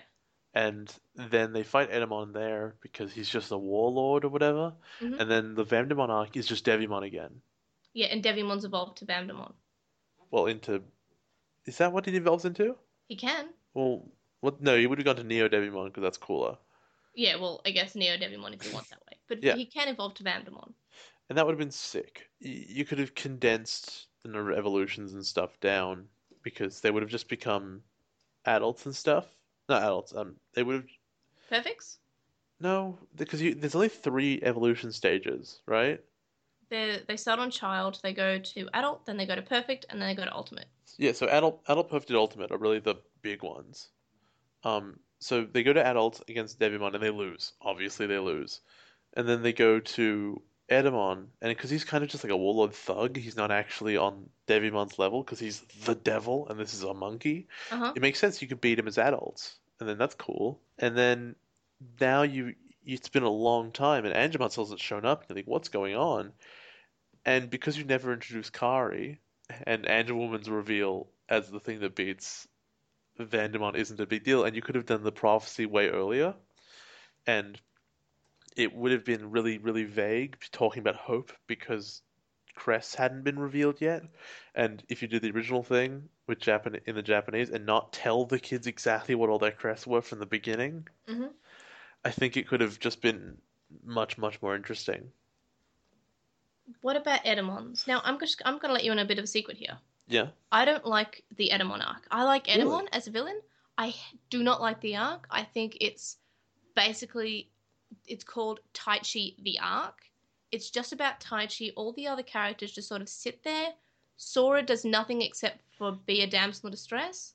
This arc just I think it would have been better if they spent more time getting to adult even or more on the more on them pursuing the trait of their own crest like them talking about that more rather than Taichi has issues with courage oh Skull Greymon this arc is just Taichi's arc and I didn't realize it until I rewatched it now that it's the other characters could just not be there except for Sora because she needs to get kidnapped because hey she's she's a girl so it just uh it just I thought Etemon's a great villain.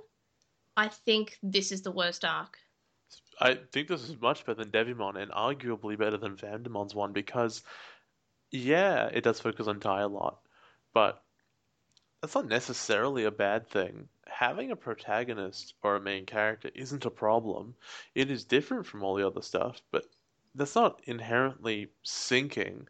What you have to under, well, what I the way I think about it is that it's the most narratively tight, probably, of all of them Uh huh. where stuff happens pretty pretty regularly. And we had our first like like few good episodes in this. We had, I guess, Home Away from Home counts as part of it, and the Earthquake of Metal Greymon. I think those Yeah. were our first like good episodes that were good in both versions and weren't dumbed down too much. I think so too.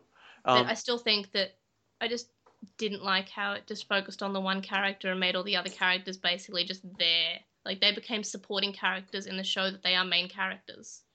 and but often, like we see with Vandemon and Devimon, often the kids, you know, the, they're often they're all the time in these really weak positions, and the bad guy could win, and they just don't because they're stupid. Etemon always, always made the right decisions, and the kids beat him despite that, Well, I, and that I'm, makes I'm, them look like heroes. I'm saying he's like he's he's a definitely a good he's a definitely a good villain. I know, but you, but I mean, he made decisions throughout the arc that Yeah. made the arc good. He's always chasing them, so they're on the run, so there's tension.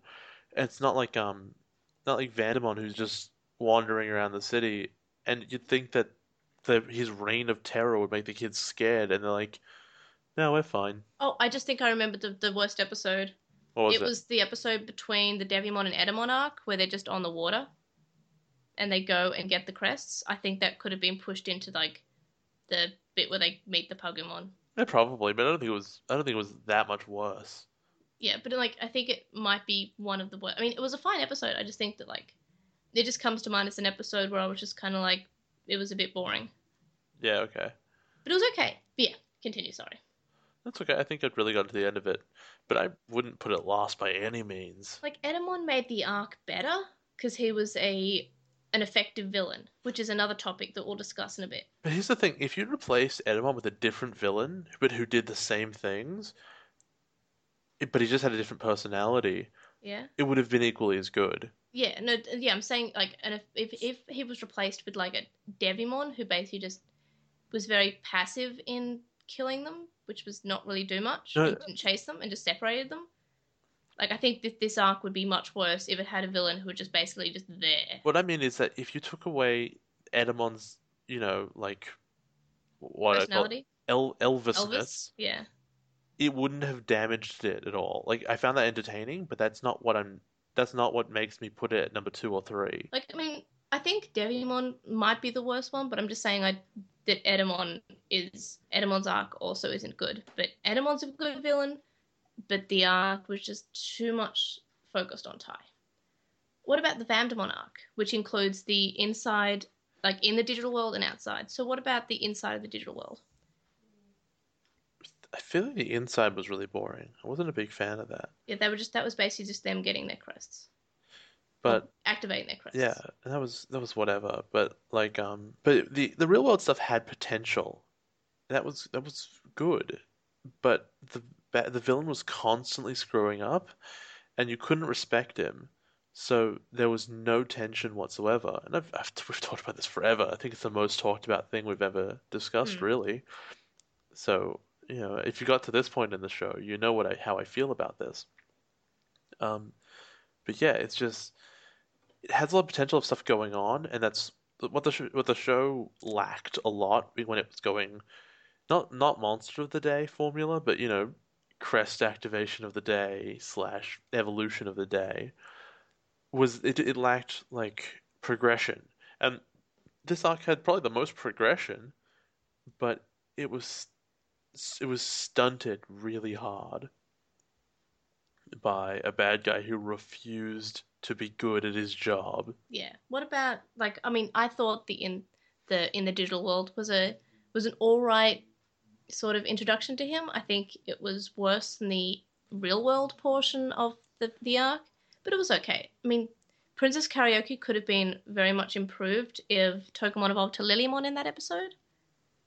But, you know, it was fixed in the novels, so. Uh, what about the real world part of the arc? Um, I said it's it had a lot more potential. It had more interesting things going on with it, but it had all the underlying problems that the rest of it did, and I was happy to see it finish. I have nothing else to say about it. Yeah, neither do I. I mean, I liked it. Like, I thought this was the first, like, several few good episodes that we had. Like, we had the Pumpmon and Gotsumon episode, which I really liked. We had Flower Power, which I really liked. We had bits of say, watching the kids in their downtime. We saw a bit of, we got character development for Koshiro. We had some character development for Joe. Um, Hikari was there, I guess. And yeah, it was, I, I, I liked it. It wasn't as good as the next arc, though. Yeah, So and now we're on to the Dark Masters arc. easily which, the best one. Yeah, and which portion of the Dark Masters arc do you Puppet think was the best? easy. Definitely. Like, no contest. Like, I'm glad that Mega Seadramon only went on for two episodes, and I'm glad that Mugendramon only went on for two episodes, because I think that was enough. The Mugendramon episode was episodes were better than I remember them being. I remember them being very boring. Um, I thought they were okay. I like Metal Empire. I just bought a, a Pendulum 5.5 and a Pendulum Cycle 10, so I'm very hyped on the Metal Empire at the moment. They're very good. Um, I really liked Megadramon and Gigadramon. Um, yeah, I'd, I'm glad that it was only two episodes. I could not stand it for another episode or so. Same with Mega Seadramon. Piedmon, I think, would have just been too much like Puppetmon if it went on very longer. So I think that they did well with how many episodes they gave to each character. Also, Lady Devimon was cool. I mean, everyone was really cool, but yeah, I don't know what to say. I really like this. I like that arc a lot. Yeah, well, it was definitely more of the. They definitely improved, and the writer who this se- season was separated into writers, this writer deserves an award. Do we include Apocalymon in this arc, or do we just separate that into its own arc? Um, oh, I want. Can we just pretend it never happened? No, but the last episode was good. Can we? Okay, no, can we but just like, can we pretend, just pretend his bits never happened? can we just pretend it was Piedmon all the whole time? he just rips his face off and is Apocalymon. Yes. Yeah, okay, canon. Uh, what about the weirdest addition? Like, um, for example, I thought Marco Polo was a weird addition. They just, instead of, you know, just floating around and saying, don't lose hope, they started playing Marco Polo. Can I say that Hikari was a weird addition? Oh, you, I, I'm just talking about, like, the weird addition of, like, that they added in the dub. Hmm, it's not as funny as what I was gonna. Okay, uh, probably just how they kept giving different characters lines that other people said. Yeah, especially with, like, making Izzy smarter and making Mimi dumber. Yeah, and just there's no reason to shuffle those around. It doesn't make the show better. It undermines characters and makes them more two-dimensional. And it's really weird when you've got writers there who are going out of their way to make the characters worse. So I remember when I was trying to think of weird additions, I remembered one from The Prisoner of the Pyramid that was just by far the strangest addition. Yeah. And it was um Piomon saying, Hurry up, Sora and then Sora saying, Coming, Bio and it was just for no- after they'd been kidnapped. And it had no reason. I guess it was to say there's there's hope they're not captured, even though we saw in the next episode that they were captured, and there was no way they could have been saying this. And it was just like it wasn't even focusing on them. It was like focusing on a pyramid and zooming out. Um so i just thought that was just the most bizarre addition that they did in the dub. I don't know. It would it makes no sense they added that. They didn't need to. Do you remember that? Because i do. I don't at all. yeah i, I brought it up in like the in the episode where we covered the prisoner of the pyramid and i was just like why would they do that so what about the wackiest character like the the biggest change in a character they made that just made the character completely off the wall gave them the strangest lines It's Etemon, easily. They Really? turned him into Elvis. what about um phantomon's but it's no easy task ha ha ha No, like he's kind of funny, but Etemon beca- he wasn't Elvis before. He was and- still off the wall No, no, he was still a pop star, but he became Elvis. And I'm not saying that because of like his weird lines and stuff, but he's constantly singing terribly and trying his hard to be like, "Oh, I'm the king, baby." came metal etemon and get digi with it Uh, yeah, it's just he's easily the wackiest in the show. It's he's a joy, Kanzen, what the Shino loves Serenade. pretty much. Yeah. Um. So I also I I had Phantomon obviously because that's the best character, and Apocalymon because it just changed a character from scary, like a bit creepy, a bit unusual because he was using like he was talking he was saying we this we that, so he had some story to him about what he was. So he was mysterious, and they just made him like this. Why do you get all the pizza? Where all I get is the crust. That's my favorite line in the whole show. so those are the characters like i just thought they made them really wacky and they wanted to change them. They wanted they thought they were too scary before. Like phantomon just holding a scythe. Better make him make puns. Idk yeah. So then i have about enemies. So most effective enemy enemy was puppetmon and etemon by far Piedmon, I thought. was most effective Yeah, easily. Oh, he, oh yeah yeah he, he, he killed won. most yeah, of he them. won. That's right Oh. i forgot about piedmon Yeah, like yeah he- okay piedmon yeah easily. He So- almost killed all the kids. Okay, so I think we both agree that Piedmon was just. Yeah, I forgot. He yeah he. Well, Apocalymon killed them. Yeah, but not really. Yeah, but never Oh. did Piedmon. And he was never really scary. Like I don't know. He was. Only because pizza. Yeah, he, he got undermined by a lot of stuff. So least effective enemy. Also- Devimon. Um, Piedmon Yeah. also took over the digital world with the Elite Four that he ran, Oh, okay, good point. Yeah. and the least effective, very obviously, is Ogremon. No, he's not an enemy. Yes, he was. No, He's such an ineffective enemy. He became a friend. no, he's he's not an enemy. He He's was um, he was a lackey. of that's an the same- enemy. That's like saying Pico Devimon was a lackey, or Tailmon was like the least effective enemy, which she wasn't Arguably, actually. yes. No, she was really good She was until very. like she until she fell in yeah she fell in love with Kari, and then she was just like, oh, I guess I'm a I'm a chosen. But when she punched them all in the face, like no, she's actually a pretty effective enemy. Yeah. Pico Devimon, I guess. Wizardmon. Pico Devimon was effective. Oh yeah, he he almost made um TK get amnesia. He was a bit dumb, but I blame that on bad commands from Vandemon. What about Wizardmon? Does he count as an enemy? No, he was never an enemy. He was just along for the ride. Yeah, he's he never worked. He never really worked for Vandemon. He just hung out with um, Tailmon, Tailmon because yeah. he could. Uh, then we have crest activations. Wait, wait, no, the least Yeah? effective enemy was Kuwagamon. Oh, because they fought it multiple times and it never won anything. I guess Seadramon too, because he just was floating in the in the sky. Oh no, Kuwagamon did something. He brought down a plane. Oh yeah, wow! Actually, he killed tons of people. Well, we don't s- we don't know if they died. They probably died. He pile drive in a plane. He saved um out the Kabuterimon and Garudamon put them down in the water. Oh, okay. They probably sunk after that though. no one saw it coming. So, yeah, crest activations. We have easily. two, yeah, we have two Anonymons who share their opinion, like you know how I asked. Yeah. Uh, okay, so first Anonymon says my favorite activation was TK's, while my least favorite was Hikari's. She had the most vague attribute, and why she glowed in the Numemon episode and not in the Piedmon episode, which makes sense because she just glows when she feels like it, I guess. Yep, pretty much. Uh, next Anonymon says, I really like this podcast. Can't believe you guys are finishing the first season, even though you both have jobs and stuff going on, with your lives.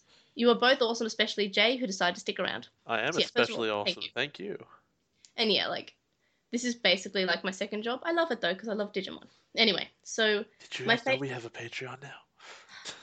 my favorite crest activation is Mimi's because purity for her means to be true to oneself, and least favorite is Yamato's because turns out he didn't value friendship since he attacked Taichi like a few episodes, like 20 episodes later. To me, it felt like the evolution happened because Yamato felt guilty of the way he treated Joe, which I guess makes sense, but yeah, he that that is a good point. He clearly learnt nothing because he tried to fight with Tai later on. I think the best crest activation was Joe and, and TK's. I thought that something has to give like you that that goosebumpy feeling when you watch something for it to be like an amazing crest activation, and those two definitely like they got me. It was just like, oh, this is really cool. Like Joe sacrificed himself. TK were just hope like believing in like Matt and believing in his Digimon and believing in his friends, and that like made his crest glow. And the worst, uh, I've just written here because it was slightly anti anticlimactic, and that was Izzy's. Like I got the episode was such a good episode, but it just sort of happened. Like it was just sort of like, no, stand up when he like breaks out of that weirdness that he's in. Of course. What do you think? Um, I thought that uh, Joe's was easily the best Hmm. because it's the most abstract, like reliability. And then you see it and you go, that's exactly what that is. It's just intuitive and you get it. It's really strong. Even though it's- I wouldn't have been able to imagine how you could have done a crest of reliability before that. Well, sincerity in the original version, Well, I guess. faith or honesty.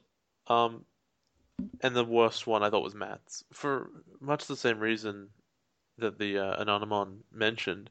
It's just it was really it's friendship's a really easy one, and I think I don't know it was just it was quite lame, all things considered. And now we are on to our listener opinion questions. So the first one is what is the episode with the most changes? What is the episode with the least changes?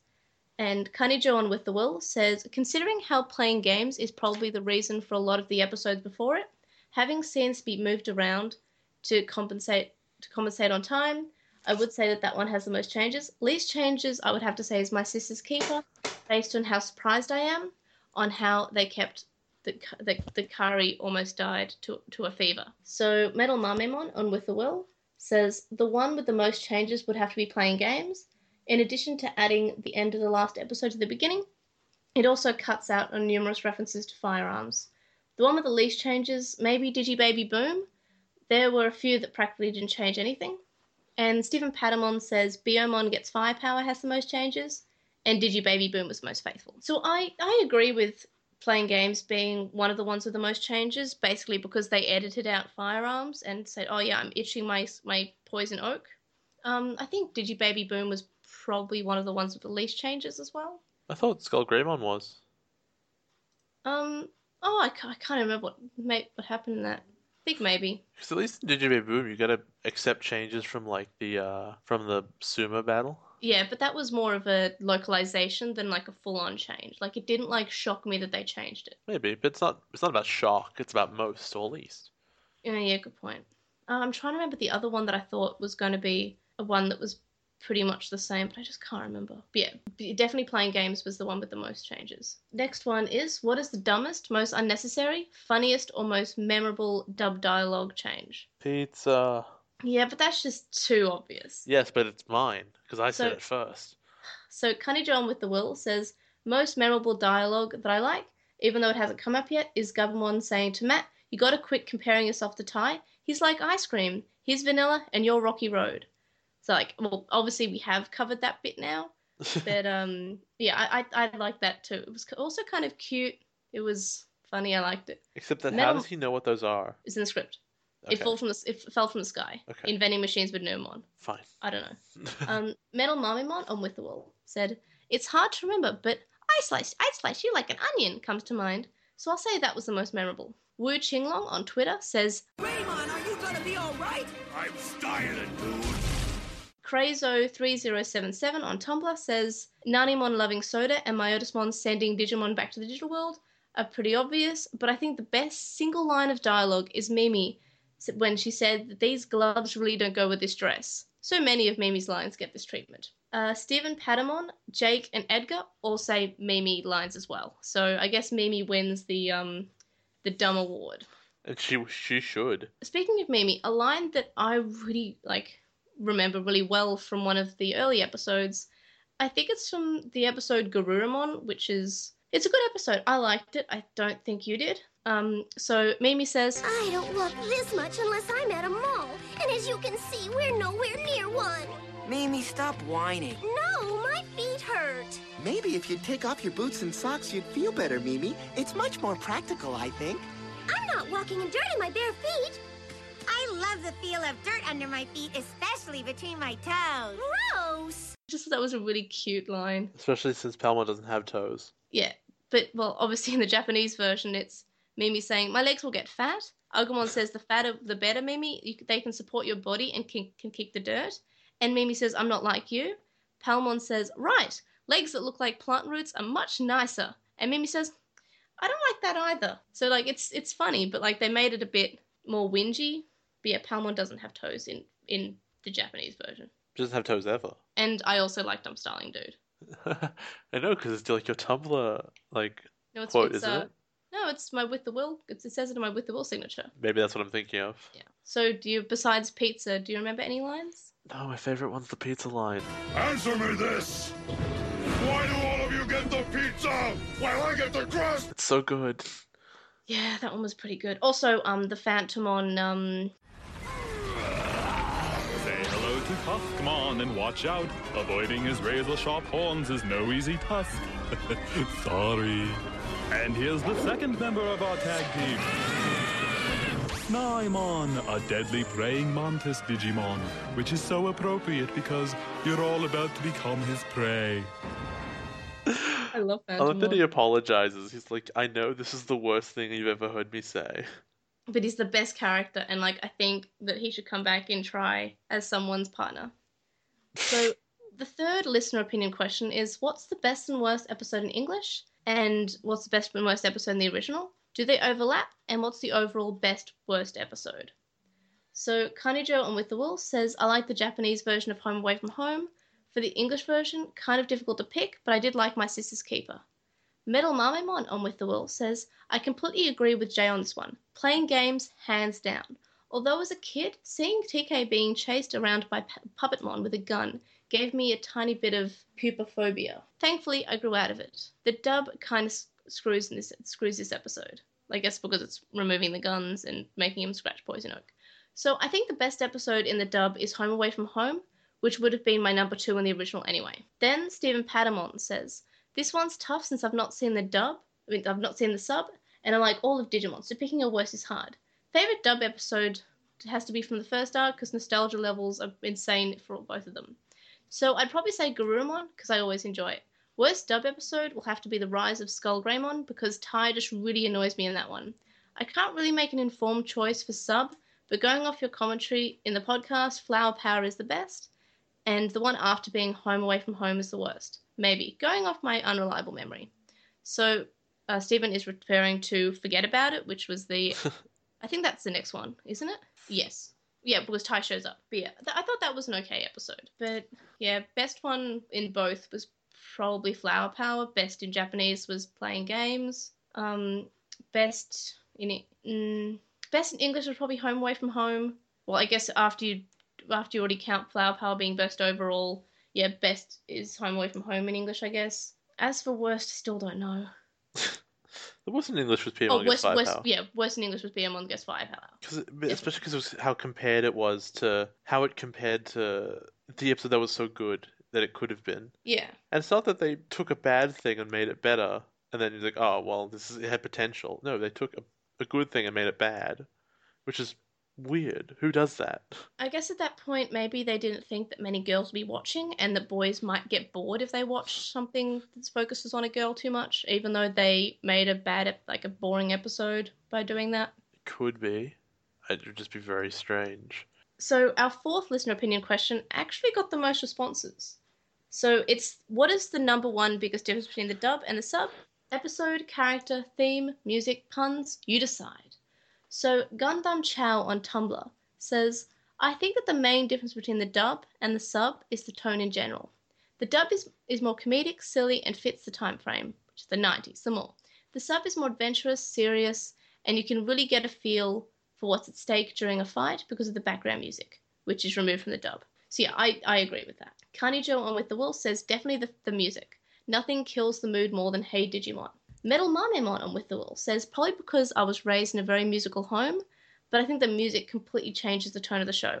Also, sorry for the rambling if you were looking for the straight answer. So this is referring to um, Metal Marmimon's previous answers, and that's fine. I I enjoyed reading like what like the in-depth thoughts of people because like you know you can just give an answer, but it means more if you explain your answer. Uh, Wu Qinglong on Twitter says atmosphere and the tone of the story's delivery. Adventure Hearts on Twitter says changing the characters' personalities and their relationships. Jake, I believe on Facebook, says the puns and the metaphors.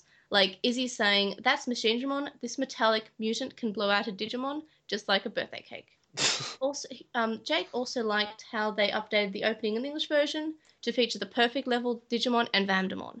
And of course, in the original, this was just left to be Devimon still in the last episode. So my dad actually also answered this question. Um, so my dad says that he hates American dubs in general. Thanks, Dad. Uh, Baby Starmaker on Tumblr says that the answer is music for them. And like when I was little, the dub theme and music was good, but it was all I knew and all I had heard. The first time I watched an adventure subbed and heard the music, I literally felt infinitely more pumped and excited, and every mo- mo- every moment felt so much more powerful in the sub. Everything else I that I've been able to differentiate, appreciate in its own way. So I, it uh, seems music seems to be a big one. Elemental Flower on Tumblr says the tone of the show. The original version is more subtle in how it presents information and takes itself seriously, despite the story being rather ridiculous. The dub tries too hard at times to make jokes and censor the more serious moments in the show. While neither approach is necessarily wrong, it does create some distinct differences in the story and in the characterizations.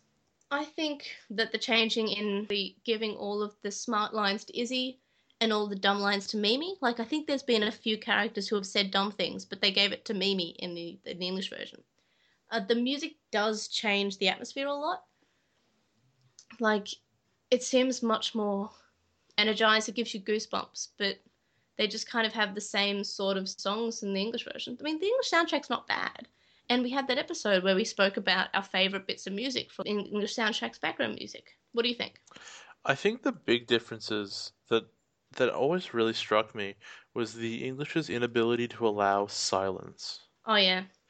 Anywhere that would be these little nice bits of silence to break up the pace would always get filled in with dialogue, would get filled in with stupid jokes, or you know Matt and um and Gabumon grunting at each other.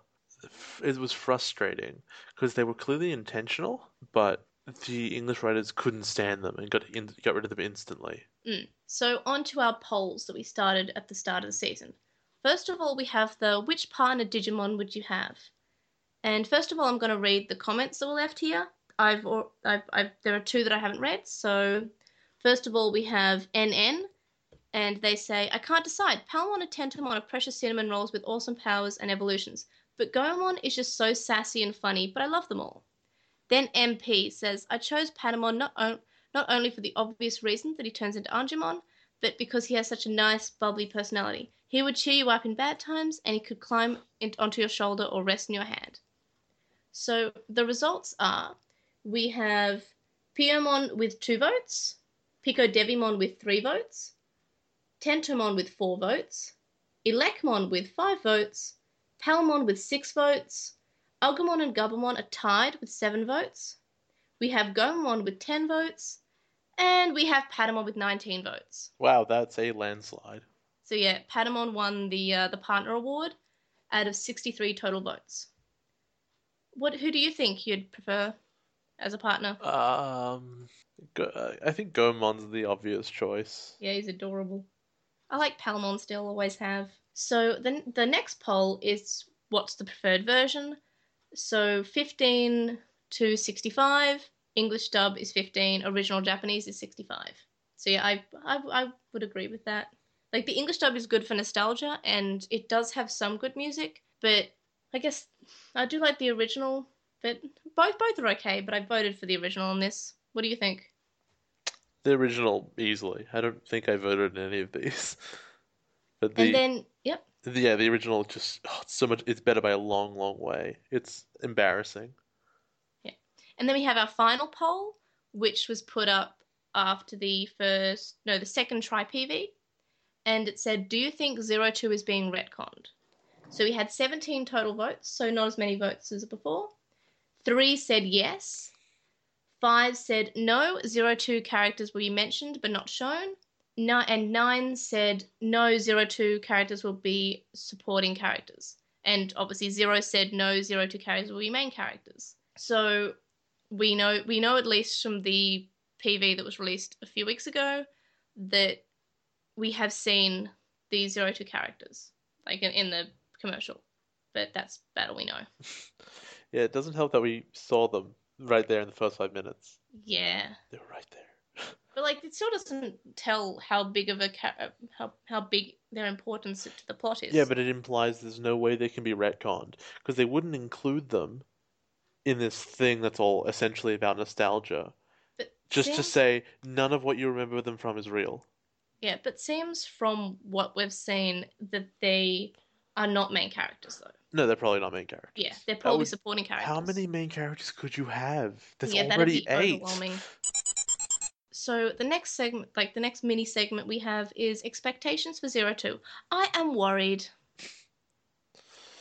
Um, I'm pretty sure I'm not gonna like it. It took me so long to get used to these kids and to to get a handle them and actually to start liking them or to start liking some of their partners. I'm really concerned that I'm gonna get this whole new group of kids and it's just like, uh, this is Coke Zero. Well, don't worry, it's it's a shorter ep- it's a shorter season, Oh, it's only what 40 episodes? fifty. but uh, yeah, so I'm I'm a bit I'm a, I'm a bit worried, but um, I'm it, it can't be too bad, right? It can be as bad as you think it might be. You've seen it before. Yeah, but I last saw it in Japanese like two years ago, and last saw it in English about seven years ago. So I'm very worried about the dub, just from what I've seen of the first season of Adventure. All right, everybody, join us for the next episode of Digimon. Actually, this time. Our war game, Or Digimon the Movie Part 2. and we'll be adding on a special Summer Wars discussion to the end of that because why not? It's been like suggested. Also, I guess the true answer to what's coming next is we're doing a special episode with Tri uh, on Tri, uh, which is coming out this weekend, Sunday, probably Sunday evening for us. So I guess Saturday for the rest of the world. Uh, but yeah, that's going to be a thing that's happening. But it's not like it's only going to be a special, and you don't have to watch it. It will be we we will be discussing what happens in it. So if you don't want to be spoiled for Tri, like you haven't seen it yet, you don't have to watch it, and we won't we won't talk about it in the Our War Game episode. We might mention that we did a Tri special, but you don't have to worry about being spoiled in our war game because we'll be talking about Tri in the Tri special. The show notes will be linked in the description. And thank you so much for our first and currently only patron, Stephen Padamon. You can follow um, Stephen at Stephen Padamon on Twitter. And our opening and ending was Shinka de Guts, which was sung by the Digimon Shinkers. And it's a good song, and I like it. And it's very cute. See you next time. See you, everybody. Show